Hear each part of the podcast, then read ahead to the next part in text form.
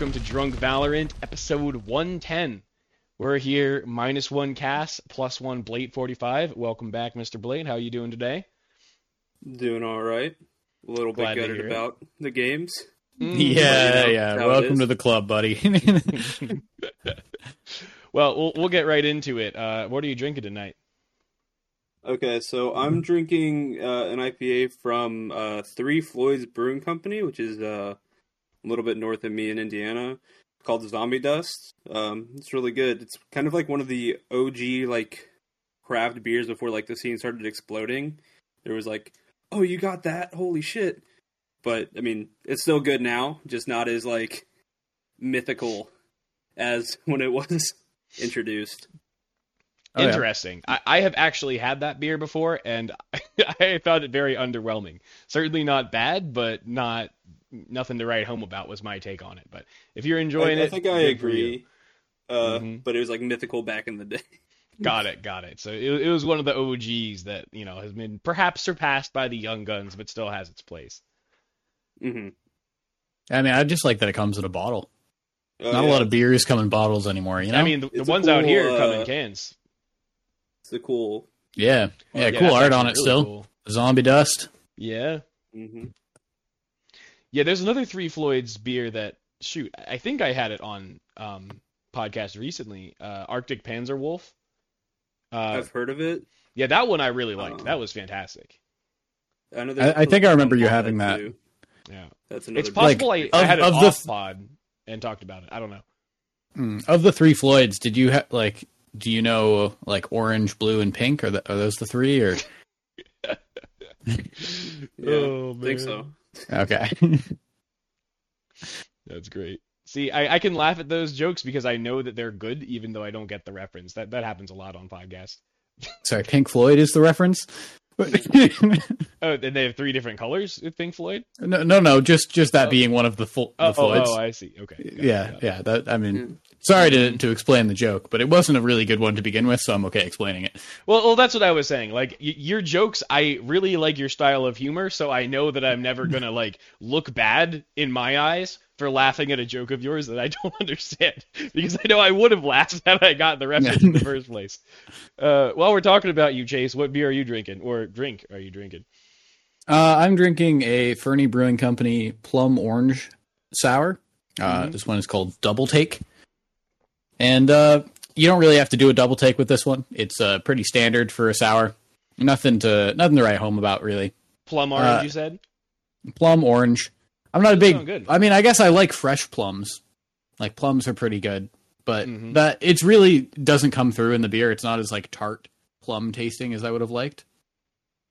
Um, it's just it's kind of like a mild orange sour, and it, it's not bad. Like it's very uh very easy drinking and um tastes good, but it's not nothing that I haven't had before. You know. Mm-hmm. Yep. I thought they'd be able to get some of that tartness out in a sour because they can be. Yeah, that's that's always what I'm damn hard. hoping, right? Yeah. Mhm. I, I like I like the punch you in the face with the uh, sour sour, right? Mm-hmm. Yeah, same as me. Same as me. It- It's nice to have that.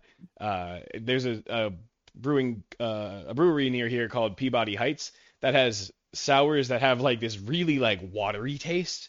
Like the fruit flavor is there, but like there is no bite at all. And I'm just like, what is this shit? Like it's it's terrible. So yeah, I'm, yeah, I'm it's just like a there. watered down juice. that Exactly, alcohol that's in what it, yeah. tastes like. It's like it's not doesn't even taste like beer at all. Yeah, just make it a cider Yeah. at that point. Mm-hmm. Well, over here I have I have yet to crack it because I this is a single can that I bought and I wanted to have a, a live podcast reaction. But this is the uh, Secret Machine Apple Pie a la mode. I have had a couple times on podcast before, including recently the Cherry Pie a la mode, but I have never had the apple before.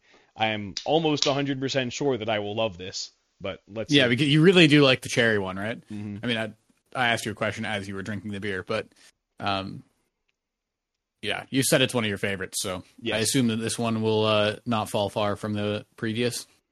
Yeah, the apple didn't fall far from the tree.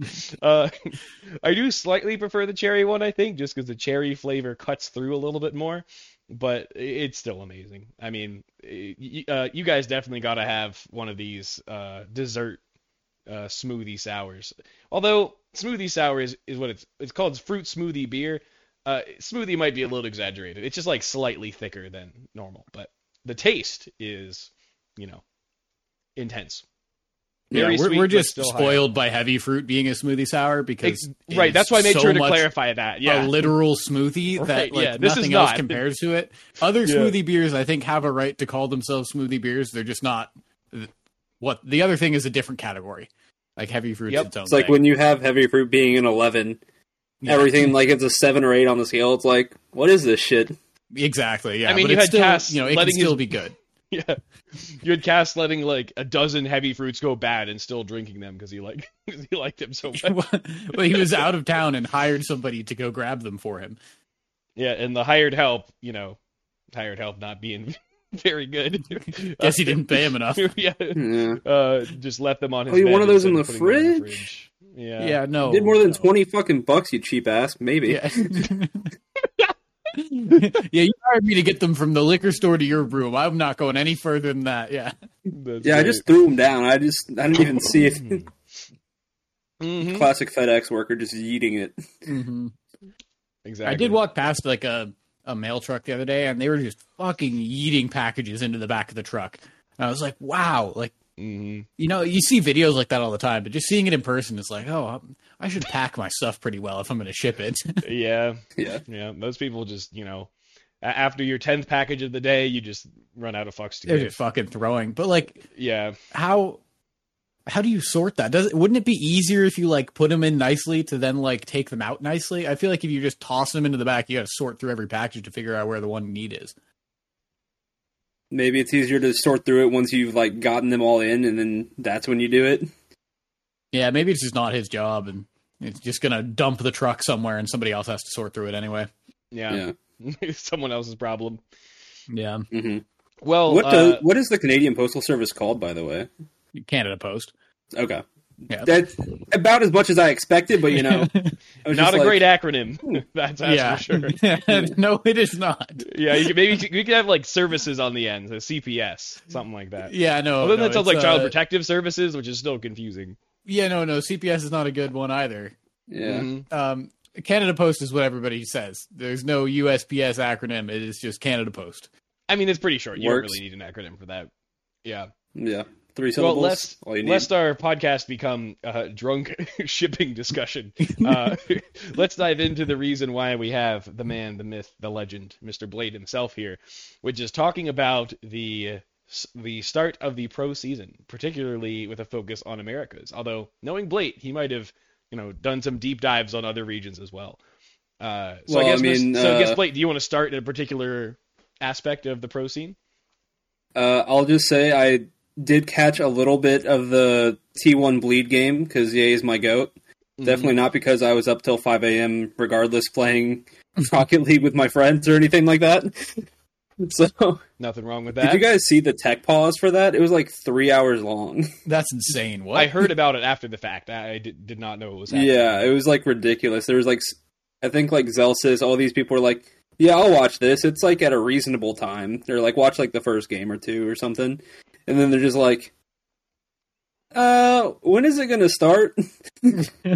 Yeah, I, I saw that the uh, that Riot announced they were refunding tickets for everyone who showed up. It was that bad. wow. yeah, which is fair to do. I think that's equitable, and it's hard to. There's only so much you can do, especially if it's a new arena. Like everything's being set up, and now it's like, oh, I, we're running it live. There's always going to be fuck ups, but refunding Yeah. everything is cool. I mean, three hours. That's a long, long time. Like, what broke down? The computer system, like the actual LAN network. So, something serious must have gone down. I, I, I don't know. I think yeah. it was like some super weird audio issues. Like, I think Rossi, who was like having the issues uh, from an A, uh, he was like, "Yeah, we."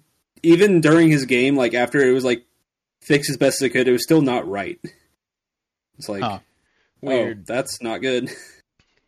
There, there was a tech pause at the start of um, NRG Furia uh, for Breeze yesterday, and the tech pause was because they had the game loaded up on on the wrong patch, so Halls was still closed. so they had to That's a bit of an oversight. server. Yeah. Yeah, I'm not really sure how that happens, but pretty funny. Did you know Chet was in the chat? It's like, can we just please run with this? Like, I, Yeah. I was cooking up strats for 10 years, and then you motherfuckers had to open up halls again. Yeah. You know, that's how he was. Although maybe he has some strats that maybe he loves the potential of halls, and so he actually was happy to have it. Who knows? I think it was Yeah, an underground coup from Riot trying to say close halls up, up again. Yeah. Yep. Oh, and pr- it probably would be good to, before we go too far to announce that we are recording this uh, late in the evening uh, on the 17th, uh, Saturday. So we've seen the first uh, four matches, Group A and Group B matches for NA. We have not seen uh, the Group C matches for NA. Um, and speaking for myself, I've literally only watched NA, and I have seen some of every game. Um, whereas Blate's dipped into a little bit, you know, overseas. And, and Chase, you were saying you didn't see the Group A, but you saw the Group B today. Yeah, I saw today's matches. Um, yeah, uh, Hundred Thieves, Lev, and uh, Sentinels Loud. Mm-hmm. So those were both uh, both disappointing for me, but you know we'll we'll get over it. We live and learn. Yep. Yep. I mean, Uh, maybe we should kick things off by saying, Yeah. were there any uh, players that really stood out to you as you've been watching the game so far? Oxy for sure. I mean, He was like, going to be one of the ones I brought up. I- yeah. I mean, I knew that kid was good, but goddamn, can the boy frack? Yeah. He's like 18 years old, and he's just ridiculous. He had like the first two aces, and like that one on Lotus was just ridiculous. I'm like, how do you do this, man? like, was that the was the time that he just like walked into sight with a sheriff and killed four people? That might not have even been an ace. That might have been just a different 4K. But I saw that. I I, was like, that I don't think it was that one. yeah. Yeah, Like he had some insane rounds, and it's exciting to see someone make the jump to tier one that effectively, that immediately.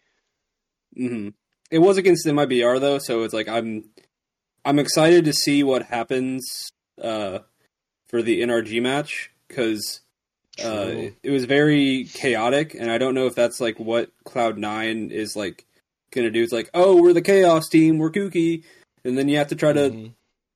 find order in the chaos, or if it's just like, oh, we're just we're not that good yet. but Yeah, the chaos could be some uh, some growing pains, is what you're saying. yeah, it's like, is it like planned chaos, or is it? Oh, yeah, that was messy, but you know we pulled out. Mhm. Yeah, I mean, I didn't watch the first two games at all, right? But they Mhm. seemed, based on the scores that I saw this morning, like they went pretty much as expected. Now, MIBR did take a map off of Cloud9, right? Mhm. Yep. Um, and the other maps were close. Like nothing was like a blowout, and nothing was you know you know quadruple overtime. Although one of the bleed games was. Um, Yeah, it ended up like eighteen sixteen, I think. yeah, yeah, which is crazy. But no, in in North America, Yeah. it seemed like the those first two matches kind of went as expected. Yeah, I I will say, them though, uh, I was kind of impressed by Okay. both of the teams that were, you know, slated to lose. I thought both of them put up a pretty solid fight. Uh, Furia and Mhm. MIBR. I will say I do not think the Ascent game for NRG was close. Uh, it was they started on attack and they got six six after like there's like some heroics. I forgot exactly who was doing it. Um, they ended up getting six six. Uh, Furia won pistol and then they just lost every round after that. Your pistol Wh- and bone, or Which is very much Eco. an ascent thing. Like if you if you're six six after your defense half, then you're in a really bad spot on ascent. yeah, definitely. Yeah, and then they just got Yeah. crushed. I was like, thirteen eight doesn't look bad. It was pretty crushing. mm-hmm. so But I think, and you know, if you guys have a, a different take, definitely do disagree with me because it'd be some good drama. But I feel like NRG is clearly the team to beat this year uh, in Americas, and I think they're you know one of the top three teams easily worldwide. Uh, and yeah, for the people who don't know, uh, so NRG is keeping Crashies and Victor from their old roster. They're bringing back Marved from the Optic days, and who was on Sentinels last year, and then they brought in uh, Ethan and Demon One uh, from EG, who they're kind of good, I guess. You know, just one Yeah, world there was some champion or something like that. yeah. Mm-hmm. Um, but I yeah, I do think in terms of raw talent and like everything that you think about like a good team being, it's like they have it except for the IGL question. but I feel like Ethan can do it. Yeah, He I seems mean, like he's good, or he's that good. Yeah. The, thing with Ethan is he seems like he's a very cerebral player, in addition to just having insane mechanics, and he's always been very good at like the micro strategies in terms of like he's probably you know one of the top three best in the world at setting up players with his initiator utility in particular when he's playing an initiator. And so the jump to IGLing to go to the more macro side of things uh, seems like it makes sense. And so far, the initial signs are very good. Yeah, I agree. I think, I think they're looking good, but I mean, I think, I think America's is honestly just so fucking stacked.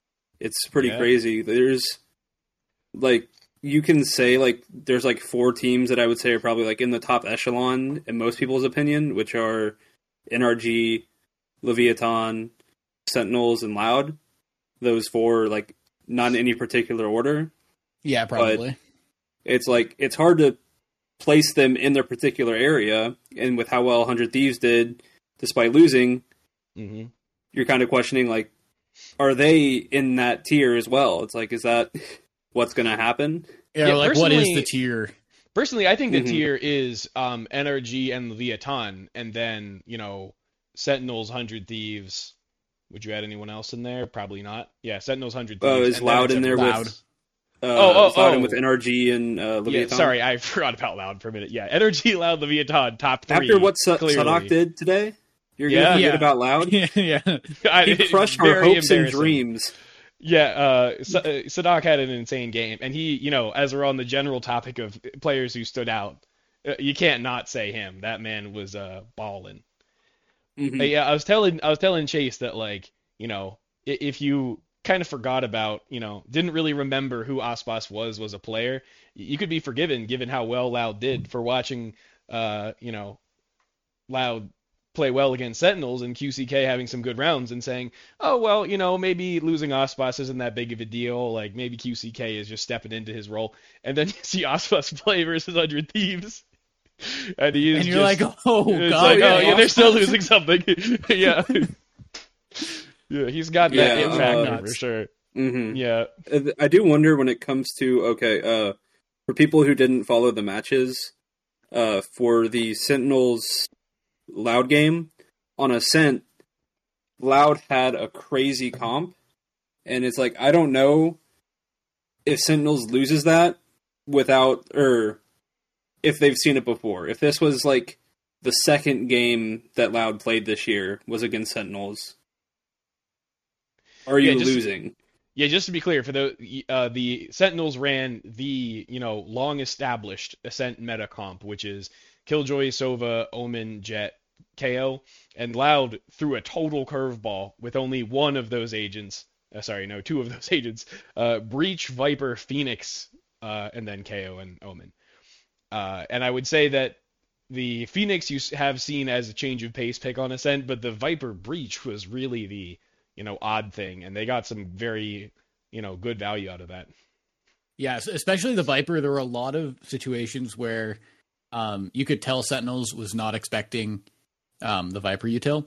Like there were a few times uh, Loud would always throw this wall in mid on on their defense, and it would leave a little pocket um, right past arches for, on the defender side. And there were like flashes through arches uh, would just allow the person playing there to duck behind the wall, not get flashed, and then duck out. Mm-hmm. Uh, and that got them That a ton cool. of value on a few rounds where you're like, oh, Sentinels just didn't even realize that somebody could be there and not be flashed. Mm-hmm. Which kind of goes into what I was saying. It's like as soon as they see like if Sentinels had the film of today, like what happens? Like in, Yeah. if they had a rematch. So that's Yeah. like kind of always a question. I- would say that you know I wouldn't be surprised to see though if even later in the same tournament we see Loud switch up their comp on Ascent if they feel like you know they they've shown one of their hands that uh you know that's always been one of Loud's strengths of having such great team coordination and strat cooking that they've often pushed the meta in terms of how the game is played and uh I, I would not be surprised if, if they pivot again um potentially we'll see hmm I, I will say in general though, like having these agent switch ups, like while having the descent or the ascent default comp is pretty boring, and I don't particularly like that. Having these insane shakeups is what I think makes Valorant a really compelling esport.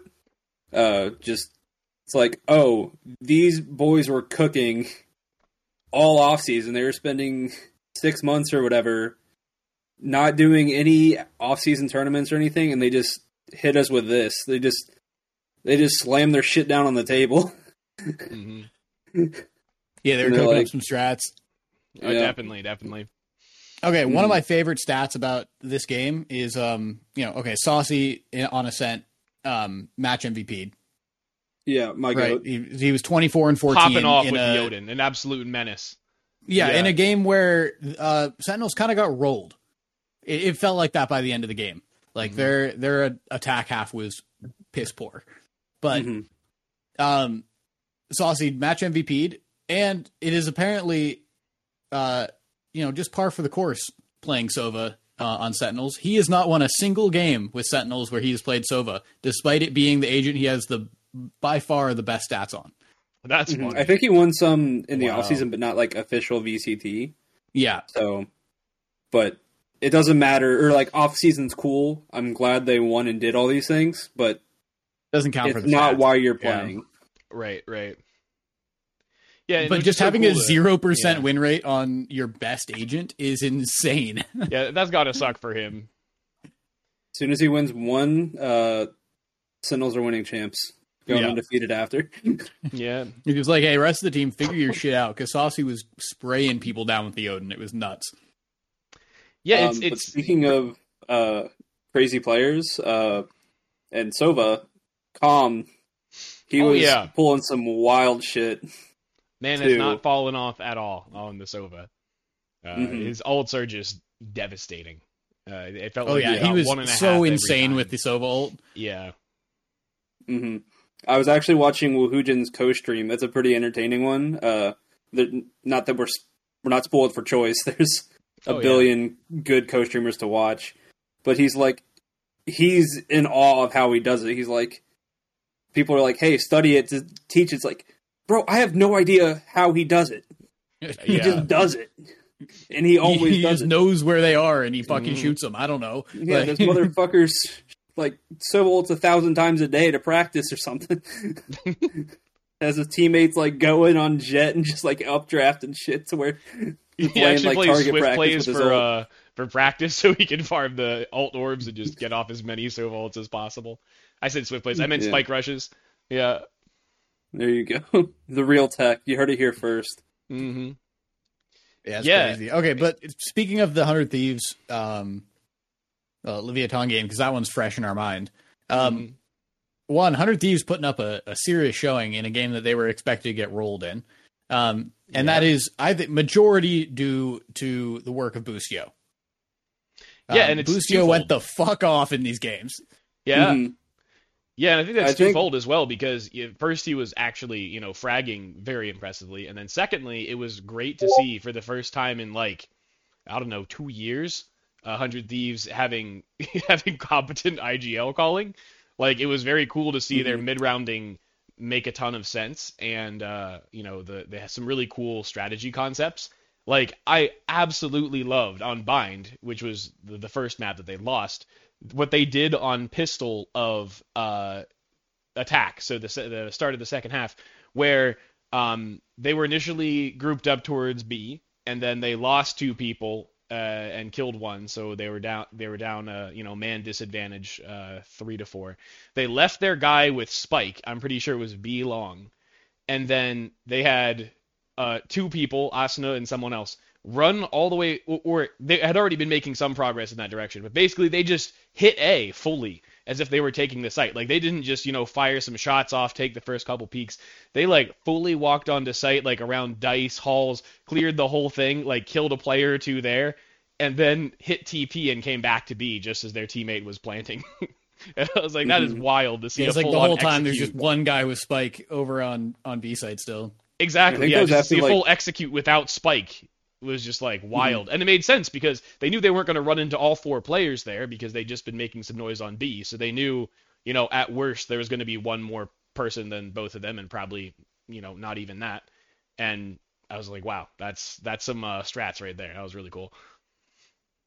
I think that was like Aspas getting like two picks to start off the round. Wasn't that like he got like two deagle headshots? Yeah, so it was just like Something like that. to to win that pistol round is really cool. And I don't pistol rounds are kind of iffy, and like if it's the IGL it's full call, but to commit to it and having Zikz as a coach because um, I know him from the League of Legends days because he used to be a League of Legends coach. Uh, he was always like a taught coach, being really smart about the game and thinking of it. And was the assistant coach for EG last year, right? Wait, he was a League Yeah, of he was- Legends coach? I did not know that. Yeah, Yeah, they talked Yeah, about that a lot in the broadcast as well. I- Yeah. Interesting. I didn't wasn't paying attention. I guess. his last head coaching position was all actually 400 Thieves for the 2021 League of Legends season. So- Did that team do well? Uh, I don't remember that. I don't one. follow League. 2021 was a while all. ago.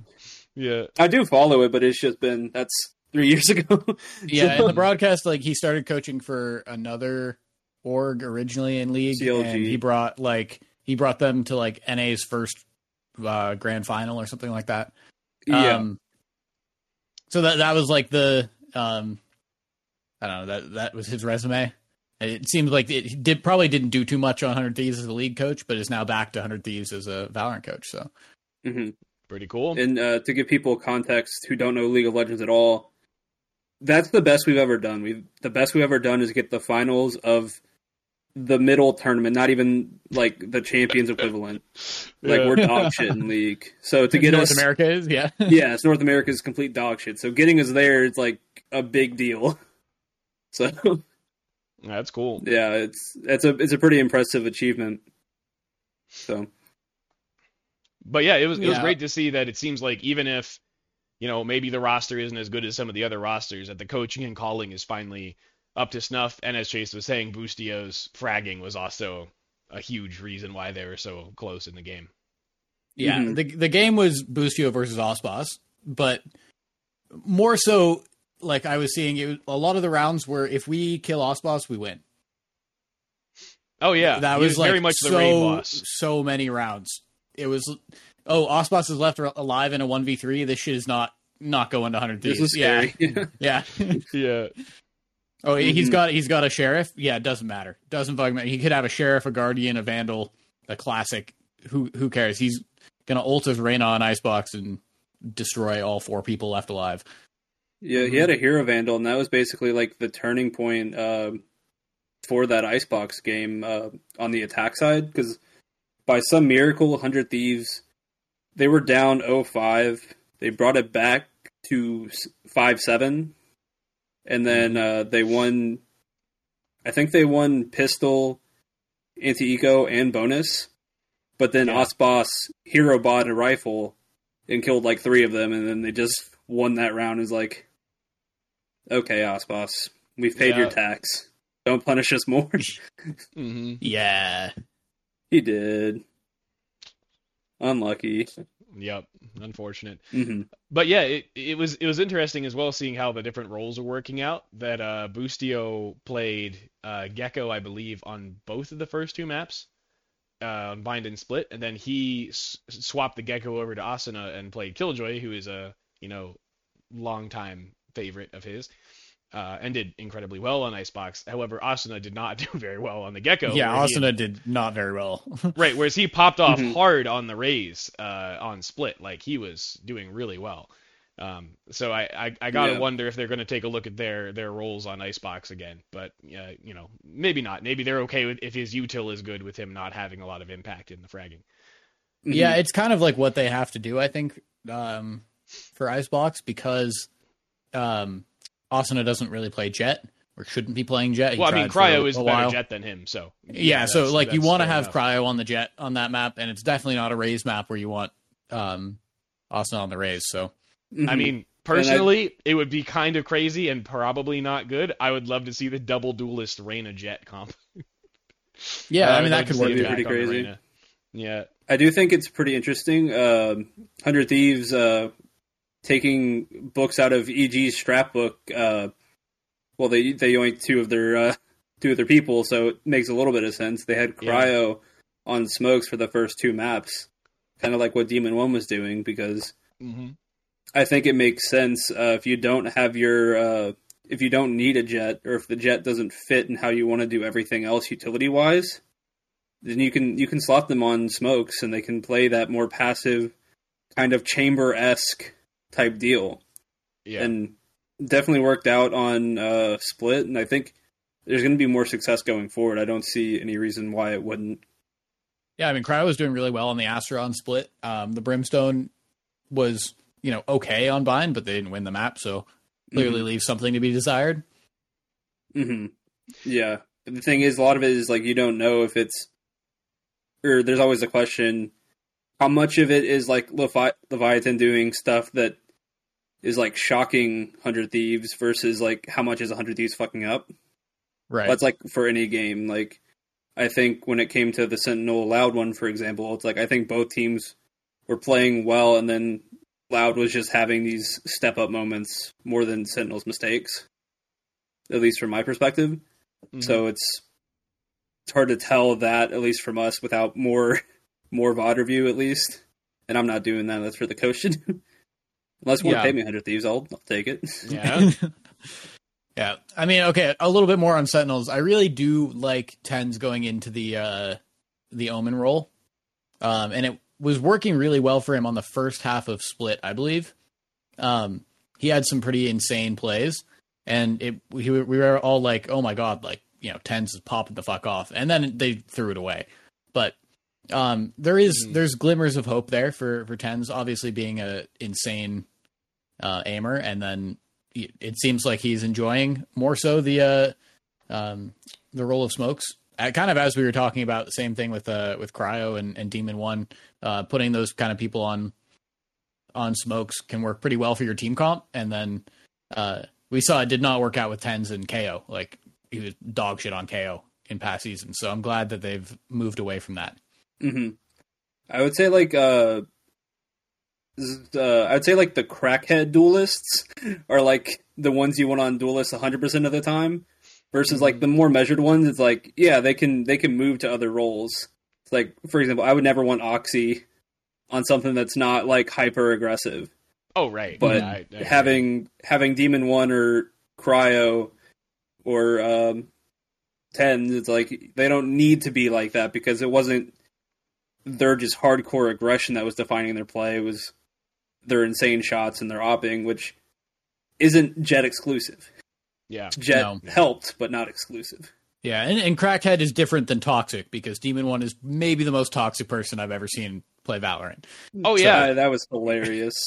uh, in, including calling Oxy the worst duelist on any tier one team. I think it was Yeah. just for content. There, he was just like, uh, it was like in an NRG Hot Ones parody, and they're just like, uh, who's the worst duelist? He's like, uh, Oxy here's, I guess. To now was the eating, like, question specifically NA wing. or like all tier one? I think it was NA. Yeah, Okay, because if it was all tier As a- one, that would be Right, really it- like. America's. It was like America's. Okay, okay. But yeah, It it still is Mhm. though pretty you know pretty rude and sets up some serious drama since NRG and C9 are playing uh next week. yeah. I, Um, I think we can expect NRG to win that game too. But Yeah, it'd be a huge upset if C9 were to take that. That kind of goes down Mhm. to what I was saying that there are three teams that are that I expect to you know be at the top. hmm Um, Yeah, but and I, did wanna- uh, yeah, go ahead. I think it's physically impossible for Cloud Nine to make an international event. So, because they were like, was it? It was like either 2022 or 2021. They were really good. Like, uh, it was a different vanity roster, and it felt like they were insane, but they just couldn't close out anything. They were always losing. Like, I think uh, 2022 LCQ, like 100 Thieves, who ended up making it to champions out of LCQ, was the most scared of Cloud Nine, but they ended up winning against them. So it's just they've barely or the only time Vanity's made an international event was with version one back in the day, in like the first Reykjavik. Mhm. But other than Oh, that, yeah. on C nine they haven't made anything. Is it? I'm looking at the thing on Liquipedia right now. Is it the top two teams that um go on to the international? From yeah, this it's supposed to tournament, go to yeah. Madrid. Yeah. Yeah.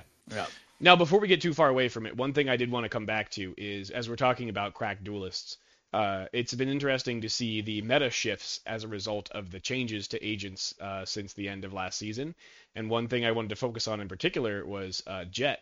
Um, in I, I just went through and, and ran some numbers very quickly, and over the past you know two days in NA, the there were four matches.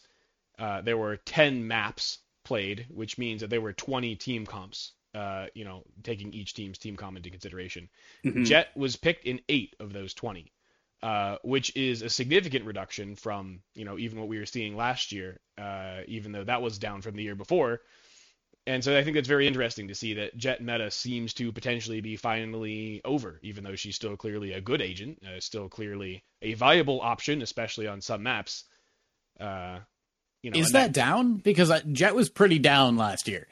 I don't know. But Maybe still, people were still half? using her, but like, what what recent Jett nerfs have there been? what was the updraft and and the um the updraft removal, and there was something else as well, I think. Yeah, Well, okay. The, the Was updraft removal was at the, the big end one. of last you don't get the second Okay. updraft.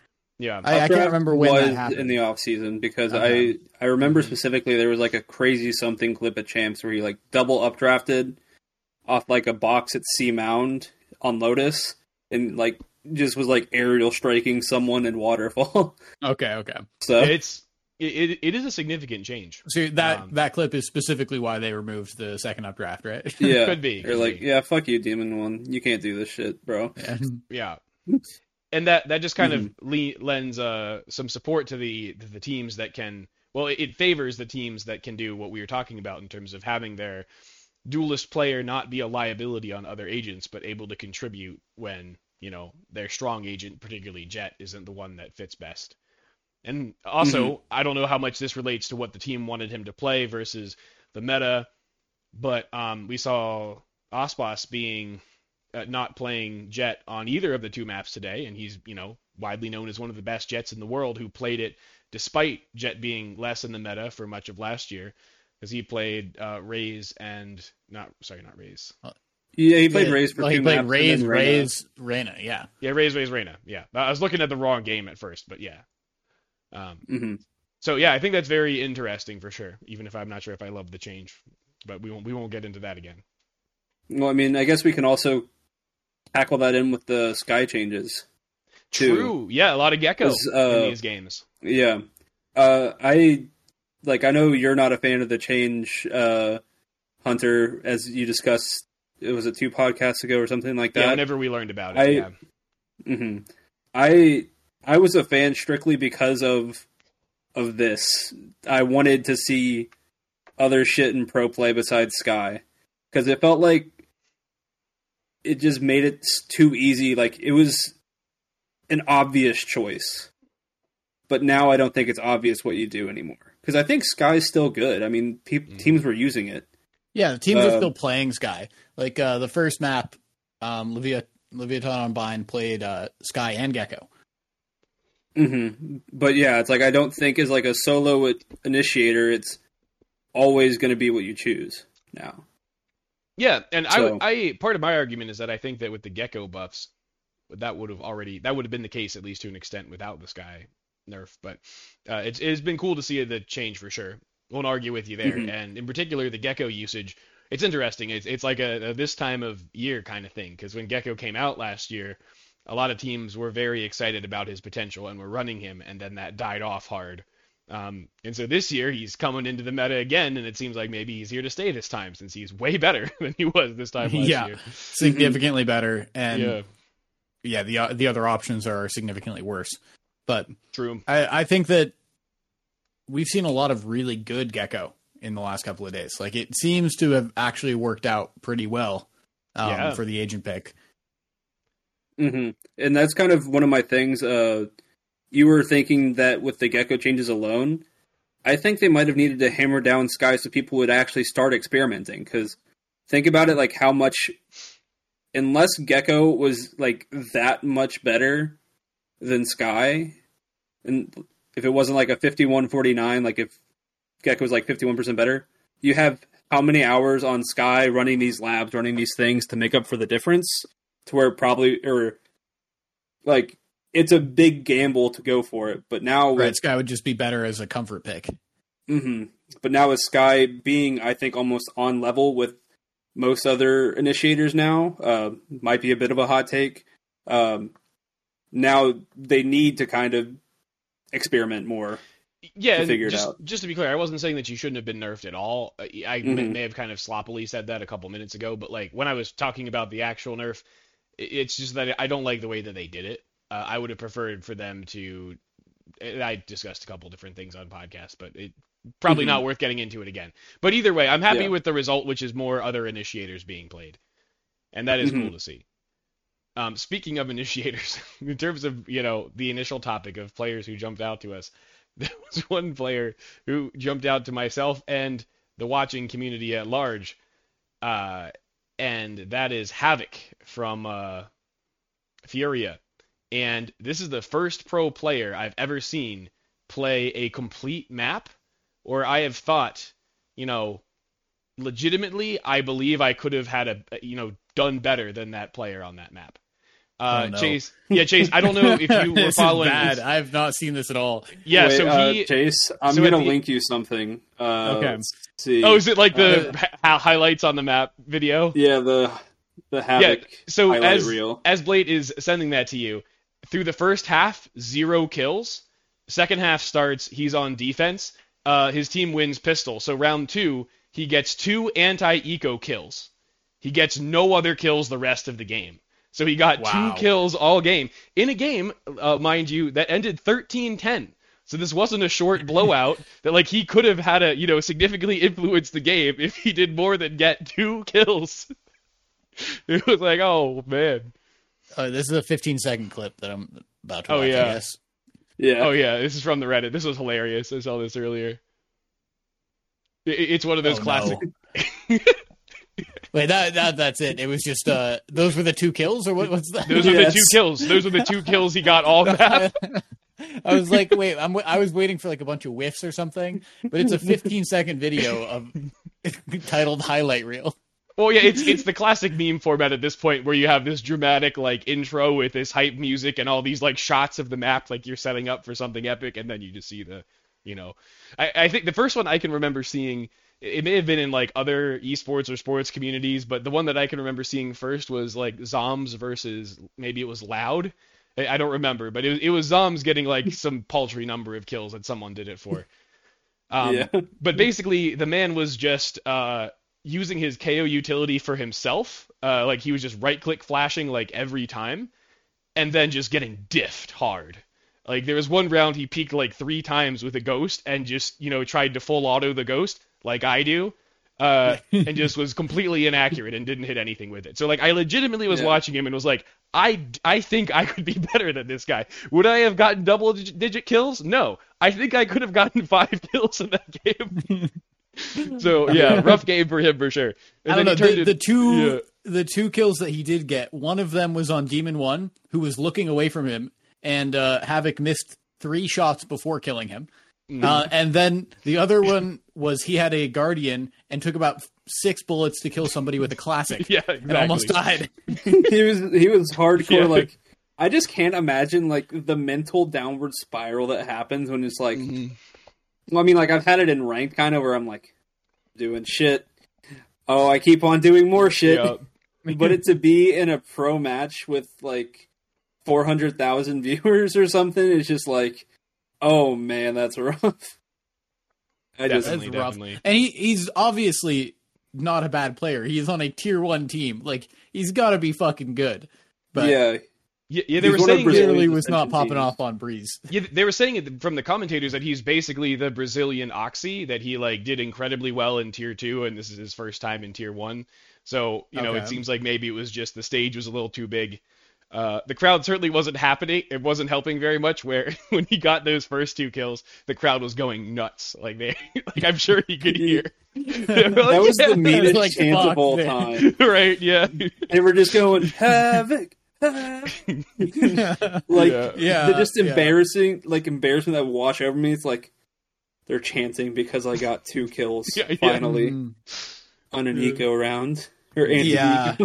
Yeah, when you're like when you're on uh like a bad game You, you've got like zero kills for the like first five rounds, and then you finally get a kill. The last thing that I want someone to do is point that out. Oh I'm yeah. like, oh, you finally got a kill. I'm like, no, just let me let me go. Let me go into the next round. I and then I'll hate when that three. happens in ranked. Yeah. I never do that. yeah. I do it to myself as like the self depreciating humor, bring up like the the atmosphere of everything. But it's like if someone else is just like, okay, you don't have to be an ass about it. Yeah. Yeah, I, yeah, I, I agree. I, I, I will also be like, ah, finally got a kill. But then if someone does well and hasn't gotten kills before, I'll be like complimentary, like, oh, great shot, without indicating that I'm thinking about the fact that this is their first that kill. they hadn't gotten any before. Right, that, yeah. Yeah, it's like if Alex was like having like a an off game in like one of your premier matches, and it's just like, good shot. yeah. Mhm. But thankfully, Alex doesn't miss. No, No, no, he he, he, never He has an off day, so it's, it's fine. Yeah. Yeah, and actually, it's great news for our premier team because I was talking to him, trying to get him to play Helldivers 2 with me, and he was saying, no, I'm back to focusing on the Val, which is awesome news for us in premier. 'cause He's been not on the Val as much and has not been hard carrying as often. So, you know, this this will get Yeah. us to where we need to be. Yeah, that's the way you tank your premier matches when he's not playing, specifically Mhm. to be like, oh man, if only we could just do a little bit better, and he lights the fire. Oh, That's yeah. what he Yeah. needed. Yeah, I mean, we've joked with Alex that like he plays really well when he's pissed off about losing a game, so we just need to get the, that mentality for before the game starts. Yeah, so we really just need to queue into like we need to make him queue into a solo lobby, like solo queue before every premiere game, so he just gets fucking tilted, and then um come into premiere like ready to go. I think There we you need to convince some tier two orgs to scrim us prior to our, our Yeah. games. just get Yeah, it's like. Hey, oh, you want to uh, trim this yeah. team of golds? Yeah. Hey SR, uh, Mhm. hey Floor, you want to go and shit on these kids really quick to make one guy mad? Oh man, I'm sure I they would would be like, "Yeah, no problem. I have nothing better to do." Yeah. I mean, Floor could just one v five. Oh, oh, easily. absolutely. Yeah. One v five us, yes, Yeah. hundred percent. Yeah, um, Uh, you wouldn't have any problems with that. yeah. Oh, It- that reminds funny. me of uh, the funniest thing. Um so it was like two Fridays ago, and it just made me wish there was one feature that they added to Valorant. Is if you were in a five stack, like five stack unrated or something, you could deal damage to your team with bullets. Because I was playing CS two Fridays Yeah. ago, We are up 11-0. I was carrying one of my buddies. He didn't get like a single point of damage in like seven rounds but while he was uh, or while he was there with me, he's like, "I really wish I could shoot you, or I really want to kill you right now," as a joke. And then I just turn around and dome him with an op, just out of nowhere. And he's just like, "What?" I just want that kind first. of polarity potential in Valorant sometimes. Yeah, it's like the zombie movies where you suspect someone's turned and you just got to put them down. That's what you did. yeah. I mean, it's not like he was getting any kills, anyways. It's funny because I was watching the uh, the games Yeah. today out on my like on the TV in my living room, and my girlfriend was watching parts of it with me, and she knows enough about Valorant, like just from watching random pro games, and you know, Mhm. obviously hearing me talk about it fucking insufferably. Um, but she she asked the question like, "Oh, can you shoot your teammates?" And I was like, "No," and and she was like, "Oh, like kind of disappointed. Like it would be more fun if you could." Mhm. hmm I think it was smart for Riot to make it to where you couldn't, because like that vastly like decreases how much you can get griefed and stuff like oh yeah. that. But like it does, and it just makes it more uh, accessible too, where it's like I don't have to worry about shooting bodies when I'm like spamming through a smoke, oh yeah, stuff like that. Yeah, there's so much more happening But- on the screen versus CS. There would be a lot of like really frustrating accidental deaths where it's like, uh, I I legitimately it was very difficult for me to tell that I was shooting my teammate here. Yeah, Yeah, I didn't sure. actually know that in CS you could damage your own team. Um, I, I think mean, it might clearly do a little bit less damage than in in Valorant, like bullets. you can da- damage your team with abilities, and it does slightly less damage than to the Yeah. enemy team, but um, not with bullets. Yeah, probably a good thing overall, but I yeah, the amount of times I headshot him. killed Hunter and Alex and Tarkov is uh, I mean, that's something part of the game. That's part of the simultaneously not proud and proud of. Oh yeah, oh yeah. I mean, that's very much part of the experience. If if you get mad about getting killed by your teammates in Tarkov and it's not deliberate, then you shouldn't be playing the game because that's just how it goes. Well, Chase, after you you kill them, you should just be like, "Oh, that was you, Dift." Yeah. Why didn't you shoot back, pussy? oh man. Yeah. Yeah. Shoot, I, I had another point to bring up about the pro games that I'm forgetting what it was. Oh, well, one very Uh, I minor mean- thing is that uh, the way they did the commentating was both uh, bad and good. Uh, it was good in that they were starting things off with a bang both days because they had the you know the Bren show uh, duo um, for both the NRG Furia and the Loud Sentinels, which were the first of the day. But my God, it is so apparent the drop off in commentating quality when you go from them to whoever is after them. Oh, I, think, I think it was Rivington Rivington. and Vansilli both days. Like they're very, Yeah. you know, experienced commentators. They've done a lot of games, but there's so much like fluff and stupid stuff that comes out of their mouth. It's just like God. I, I wish I. well, I just feel that. like the energy is not quite as high with them. The- um, yeah, the like- energy is a, is a thing too. Yeah. Mhm. Um, yeah, like the they're a lot more tame, and uh, you get like better at, like pop off moments with Oh yeah. uh, the Bren and Sideshow. I feel. Mhm. yeah. It's Yeah, it's- I mean, you go ahead. Yeah, it's it's the energy as well as that um they don't it seems like they're I, it's going to sound mean, but this is something that I relate to, just to be clear. It seems like their brains work a little bit slower in processing what's happening. Like it's there were a couple times when I saw that one of them would be saying a point, and then something exciting would would happen, and then instead of transitioning to get you know to talk about that, they just kind of ignored it and kept talking about what they were saying before, which is something I would totally do if I was a commentator. so you, you know, I'm judging myself as much Yeah. with that and also just the technical stuff. Like there was one round in particular, it was on Bind in the uh, Hundred Thieves um, uh, Leviathan game, where uh, one of the commentators was like, "Oh, that was so smart of of uh, I forget which. Let's see which which team was playing the Gekko in that game. I'm I'm now forgetting. Oh, they both were. Okay, so I don't remember I which team it was. Yeah. But they were like, oh, that was so smart of them to throw the Gekko Molly uh, behind lamps, knowing that there was someone who liked to play there every round. And what Mhm. had happened, if you watched the round, is they threw the Molly there because they were, you know, using the the Gekko thrash to go in, you know, the other way. So they were trying to make it so that if the person saw the Molly and decided to stay there, they'd get thrashed, and then, you know, try to set up a trap that way. but like the yeah so they can just totally completely missed that. misread the situation for what it They're, was. right. They're just like, oh, maybe they thought he would just stand in that molly because he likes to play there. It was like, oh man. Yeah, uh, it's I'd say like casting Valorant is especially like really hard.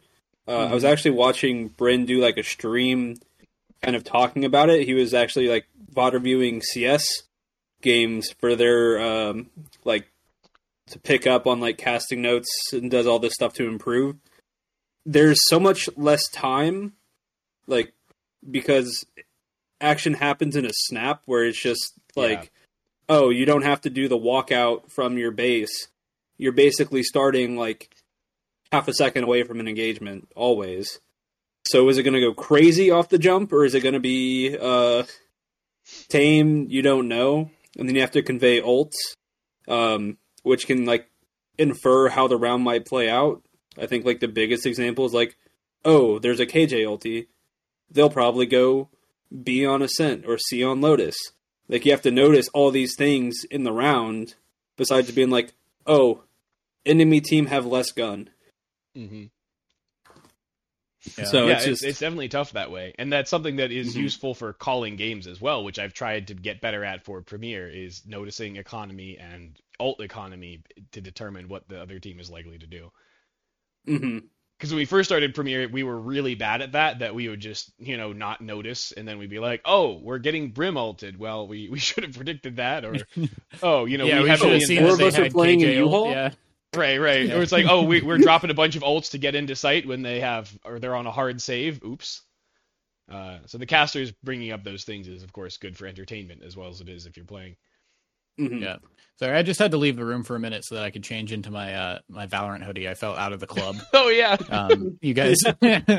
you guys were just uh, flexing on me, so I had to go put mine on. Yeah. Yeah. there's something very weird that happened. I would put on the same one that you guys are wearing, but something very weird happened to it where like the uh I wasn't even using the pocket all that much, but for the front pocket, the stitching along the top of it just started like like uh breaking. Like I don't know what caused it. Maybe it got something got caught in the wash, but it was in like multiple spots. So I have to completely re-sew the stitching along the top pocket, and I'm just Oh, not weird. wearing it until I can do that. Yeah. Mhm. Yeah, but I, I think the way they're probably doing this casting is uh during this time where they have uh kind of like this structure or they have like the weekly structure, they're probably gonna have like different sets of casters in for like the different weekends. Hmm Like I think Ender and Mimi who are on the desk are gonna be casters uh, or a casting duo as well. I I, So, I like- really like them. Not as much as you know Bren show, but they're great. hmm But uh, like they're they're not casting this weekend, so Mhm. maybe like next weekend they'll be doing it, or uh, maybe like more of the casting duos will be uh, used during the regular season. And then I think also they uh, snatched uh, Uber from the Overwatch League, who's like known as a goaded caster. So you know, Valorant stays winning over Overwatch. Yep. Yeah, it's Just just it it'd, is. it'd be nice to get some new casters in there too and see. But I mean, they have the uh, the challengers casters, and they're always like, there the, there's a bigger tier gap between the casters than there are the players between challengers and uh and tier one. It's uh it's insane. You watch a, Mhm. a challengers game, you're like, what the fuck am I listening to, man? Like, do you know what you're commentating at all?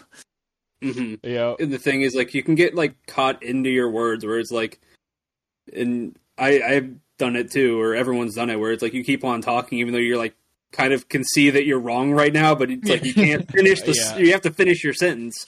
Yeah, you- can't you have be to sound Oh my good." bad, I'm an idiot. I would be terrible like at casting. broadcast. Like I stutter way too much when I'm talking. Like there's no way I could effectively cast a game, and they need practice somewhere. So the, the Challengers League is like a good place to do that. Yeah. It's just hard Mhm. to watch sometimes. Yeah, I think uh, Wyatt actually had uh, his one of his like long form interviews with Bren, and he was talking about how Bren and Sideshow they wanted to make the transition from Overwatch into Valorant, and they didn't want to like have to start slow, so they were like labbing it out, just casting vods of stuff like to get the practice time before they even did their first one on stream before they got picked up at all. They were That's I mean, that's smart. I mean, they're putting like, a lot what- of the work in. Uh, yeah, I mean, who? How many Valorant players never played a game of Valorant before they were picked up by a tier one team? Uh, that's not exactly the same Right. Right. Thing, yeah. but like you, you got to practice for the job to, um, to be able to do it, right? Yeah, that, that makes Yeah. me think that if someone else is trying to break into the scene as a caster, it'd be a good idea to have a duo, even if you don't end up getting to, you know, immediately do matches together. That way you at least have that, you know, can build Some that sort of rapport- and, rapport, yeah, right? and, and have that practice as well. hmm Uh, I think uh, to wrap up pro, we should probably do prediction for at least the matches that we know of. So yeah, the one Group C match, or they might be doing. Actually, I don't know how they're doing the schedule for tomorrow since there's Yeah. only. It's Yeah, the group of tomorrow they're just which the doing funky Drew. G2. Okay. Yeah, I, th- I think it would make sense for us to just say like who we think is getting out of these group stages. hmm At Yeah. this point, we've seen a couple of matches. Who, who's getting out? Yeah. Well, we could even just go down the line because, like, I, I feel like I have like different predictions on who's going to get out versus like, or it's like I don't know if who is going to get out is necessarily who's going to be winning, um, like the lower or if someone's going to come from like the lower first match and win stuff like that. Hmm. Yeah, we could So also just like, predict the, winners matches, yeah, rather than skipping to the Yeah. end. Or we could do both, Mhm. you know. Yeah. I guess Uh, I guess I'll the- just kick it off. Um, So we got NRG C9 and we got Loud Leviathan. So NRG C9, got to take NRG there. I'm not going to be that much of a hot take artist. And Yeah. as of now, I mean, it, it really seems like MIBR and Furia are not great. So it seems like I would think NRG and uh, C9 come out of the group. Um, I would I would Yeah. definitely agree Yeah. with that. I think that, that Group A is not super interesting. Mhm. Um, obviously, there could there's potential for close games. Uh, having MIBR actually do something in their game against C9, but I, I would say that NRG will probably win that, and Cloud9 will win the decider in the lowers. yeah, I, I yeah, agree. I agree. Um, and then I think Furia beats MIBR because I think MIBR is probably like the worst team right now. They're one of the worst teams. Um, it's all hard to tell until we get into more regular season Yeah, that might Yeah. actually be a closer game than forth. Than you think, but I'm, I'm not actually interested because I think whoever I, I don't really care about either of those teams, but whoever wins that is most likely going to lose to Cloud Nine afterwards. Yeah, they're Yep, playing to yep. lose Yeah. eventually. Mm-hmm. Yeah, Yeah, so it sounds I like we're basically agreed on Group A. yeah. I think Yeah, you can ask literally anyone or like anyone who knows anything about Pro Valorant. That's basically like the per- the prediction for Group A. it Yeah. wasn't too hard for everyone to guess this one. Now, now Group Yeah. B is where it gets interesting because I think after watching the two games today, I have less of an idea. yeah, I am so unsure about everything in Group B. It is more so the group of death than ever before because it's it's fucked. Yeah, because Hundred Yeah. Thieves decided to show up. Uh, yeah, Hundred Thieves showed up. about- Sentinels Yeah. underperformed. hmm Um, so where where are you at now? Are you at like a bunch? You have I think Leviathan is getting out. I don't. Is that in stop? Like, is Loud gonna show up and then beat Leviathan? I don't Yeah, know. I I, think that Leviathan is probably favored in this next one. Mm-hmm. Yeah, I got Leviathan beating Loud, Hundred Thieves beating Sentinels, and then Loud beating Hundred Thieves. So I, I have Leviathan Loud coming out. Yeah, I mean, like I feel like it's hard to bet against Leviathan Loud. Mm-hmm. That Sentinels Hundred Thieves match is going to be so interesting. I'm like, It really is. It's, it's gonna, break uh, viewership records potentially. Yeah, yeah. The, That's- that's, the the clout That's the matchup clout right teams, there. Yeah. Absolutely, Well, at least it'll- and because you don't know who's going to win, right? You have one slightly Yeah. underperforming to expectations and one overperforming to expectations. So now you're at like a, uh, fuck, I, I don't know, but Mhm. I fuck, I hope Sentinels makes it out of this group. Yeah, Yeah, I mean, Yeah, I, I, can guess I'll see go ahead. Go. basically all of them it. making it out. Mm-hmm. Honestly, like I could still see all of them. Well, it's like I know one of them is going to be L- Loud and Leviathan, but it's like I don't know who's going to be in that little round robin thingy. So uh, I, I'll I'll drink the hopium at sentinelstore.com and think Yeah. that Sentinels will Yep. be. the Oh, right, because they have that as a I, flavor. I just yeah. realized they had uh, Sentinels literally has like hopium on their jerseys. Yeah, that's did their energy drink that. thing that they made. Oh, they made an energy drink called hopium. Yeah. Oh, yeah, know, you all didn't the, realize that, uh, I didn't know that. or whatever. Like all those like powdered energy drinks that are probably going to kill you in ten years. Uh, Yeah, probably. um, yeah, they made one called hopium, Okay, Yeah. so that's why they had it on their It's- jersey. it's- I such a see. funny That makes a lot more joke. sense. I just kind of thought that they were playing into a meme.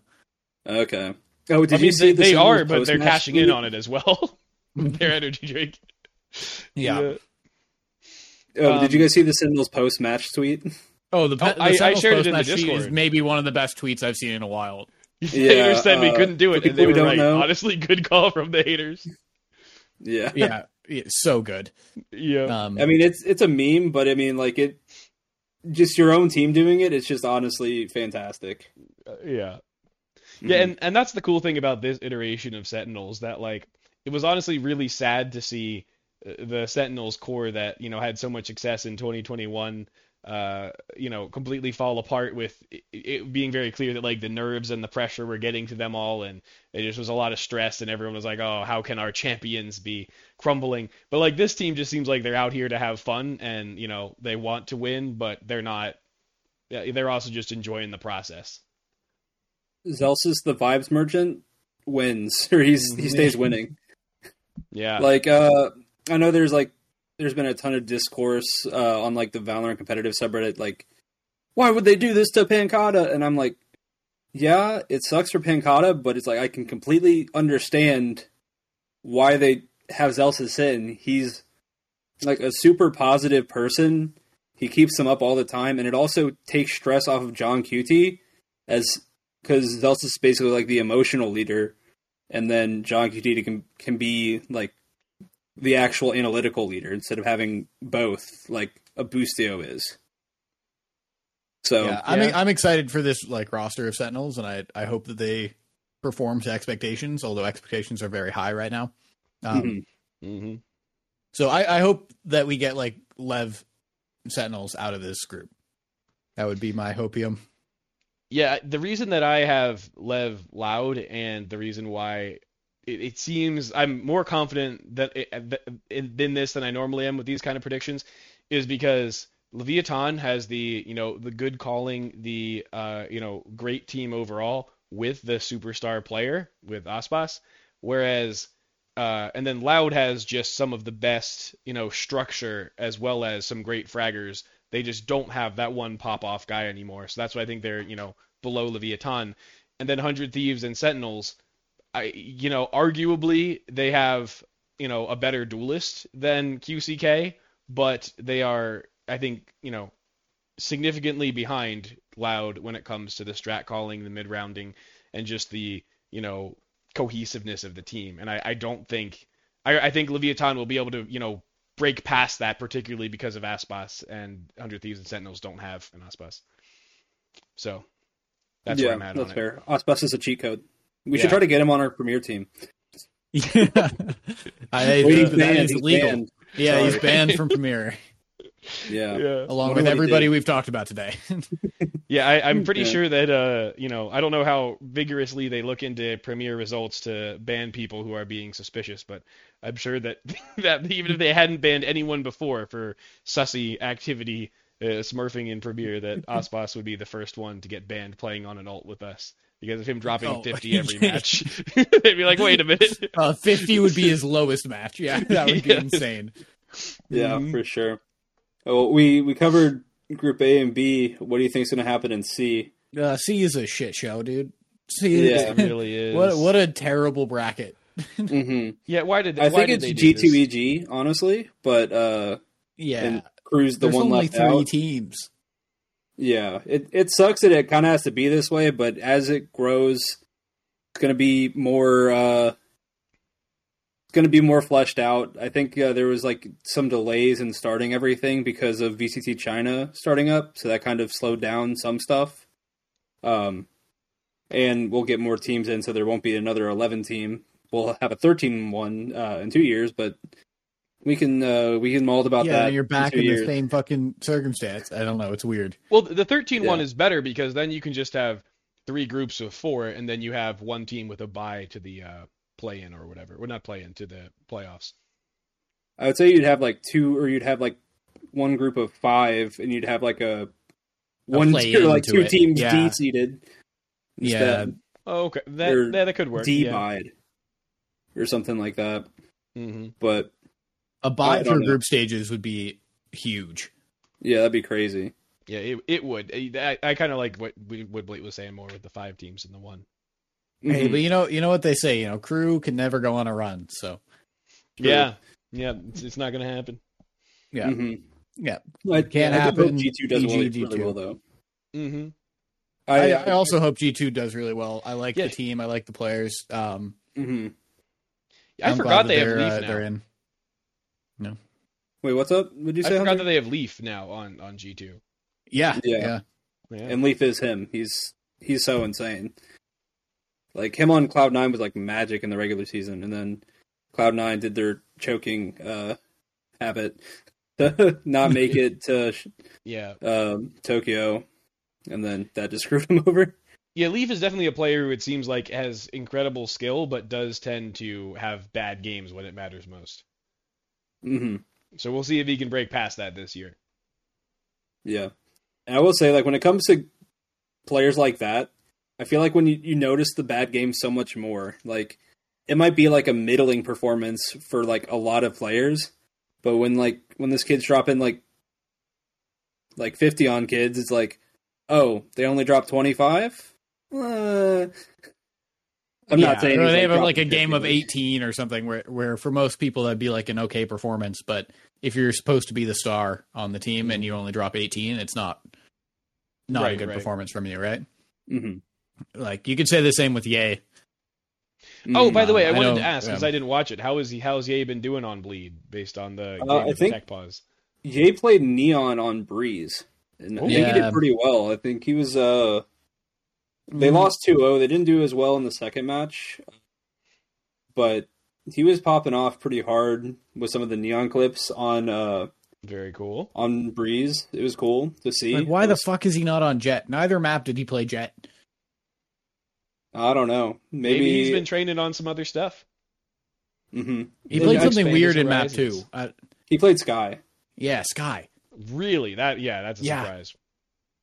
Well, the Yeah, thing they is, got I O2, also kind of think EA falls into that category of player where you don't need him to be on the Jett. Like, uh, I think he's he is like a cryo or a Demon1 in terms of he's he was never the go in like crackhead duelist like I was saying beforehand.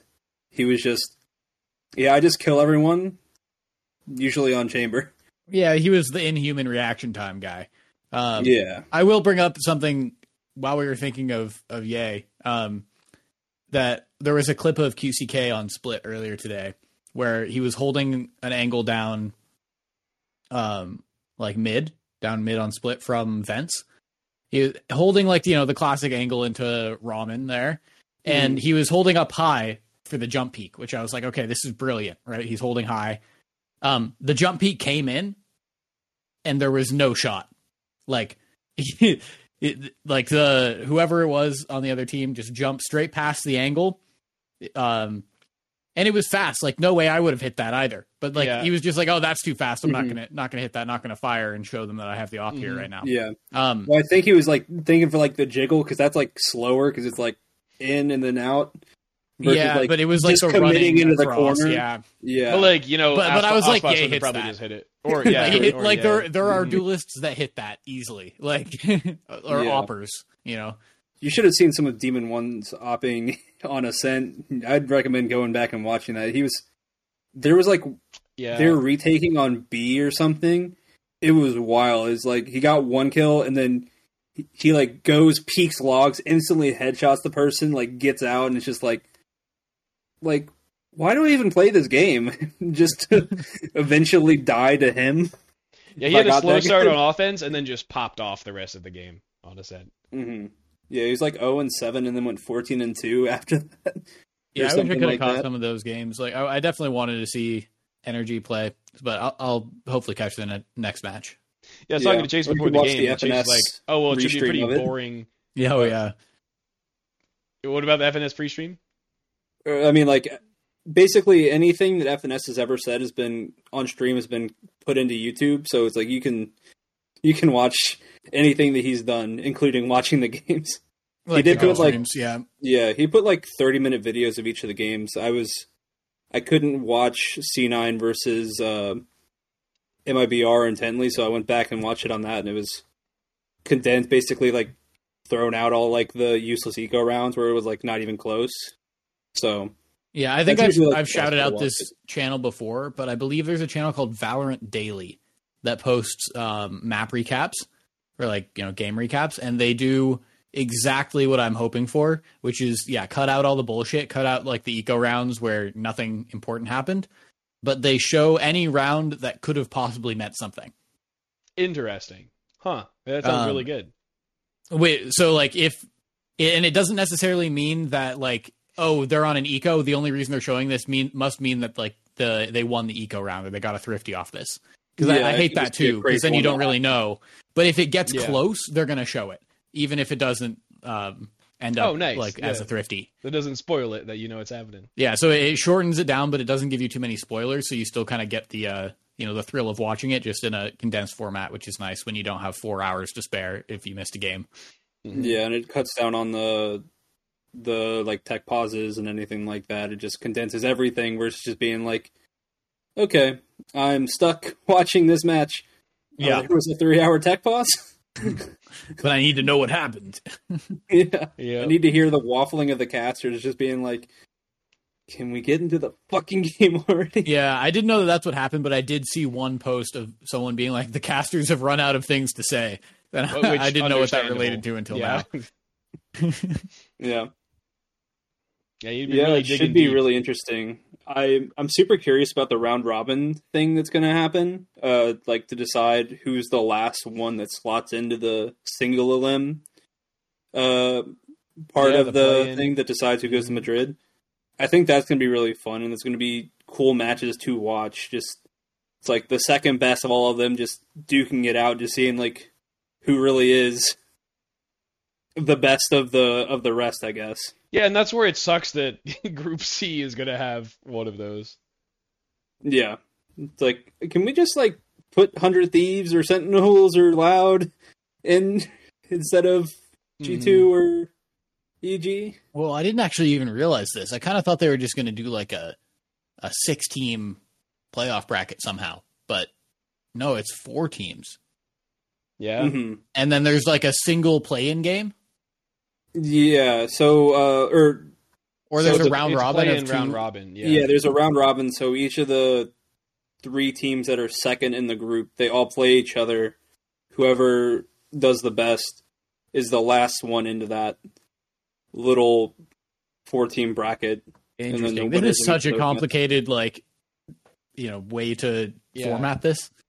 hmm I just think It- it, was hard with the time constraints because of everything, but it it is does make it exciting. I I will say uh, I know a lot of people wanted like the round robin leading into the first Masters, but this feels like a punch to like start the Valorant season, to where it's like, yeah, teams aren't at their final form yet, but you want to get that action like immediately and having stakes. It's like, oh, I really don't want to go into lowers versus oh, it was my first game. We lost. GG go next. We have five more games in this group. I understand that, but like I would have rather still that they just started off with the season. Yeah, I mean, every there's- there's every argument- fucking other Yeah, sport in the ya. world does it. You know, they have Mhm. the off season and then the season starts before any stakes.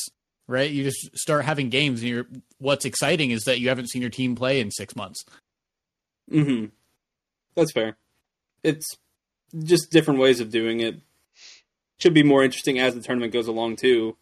Um, you're just being like, okay, well, can will NRG make the expected run to make it to Madrid, or is someone going to stop them? Kind of like builds up stuff early.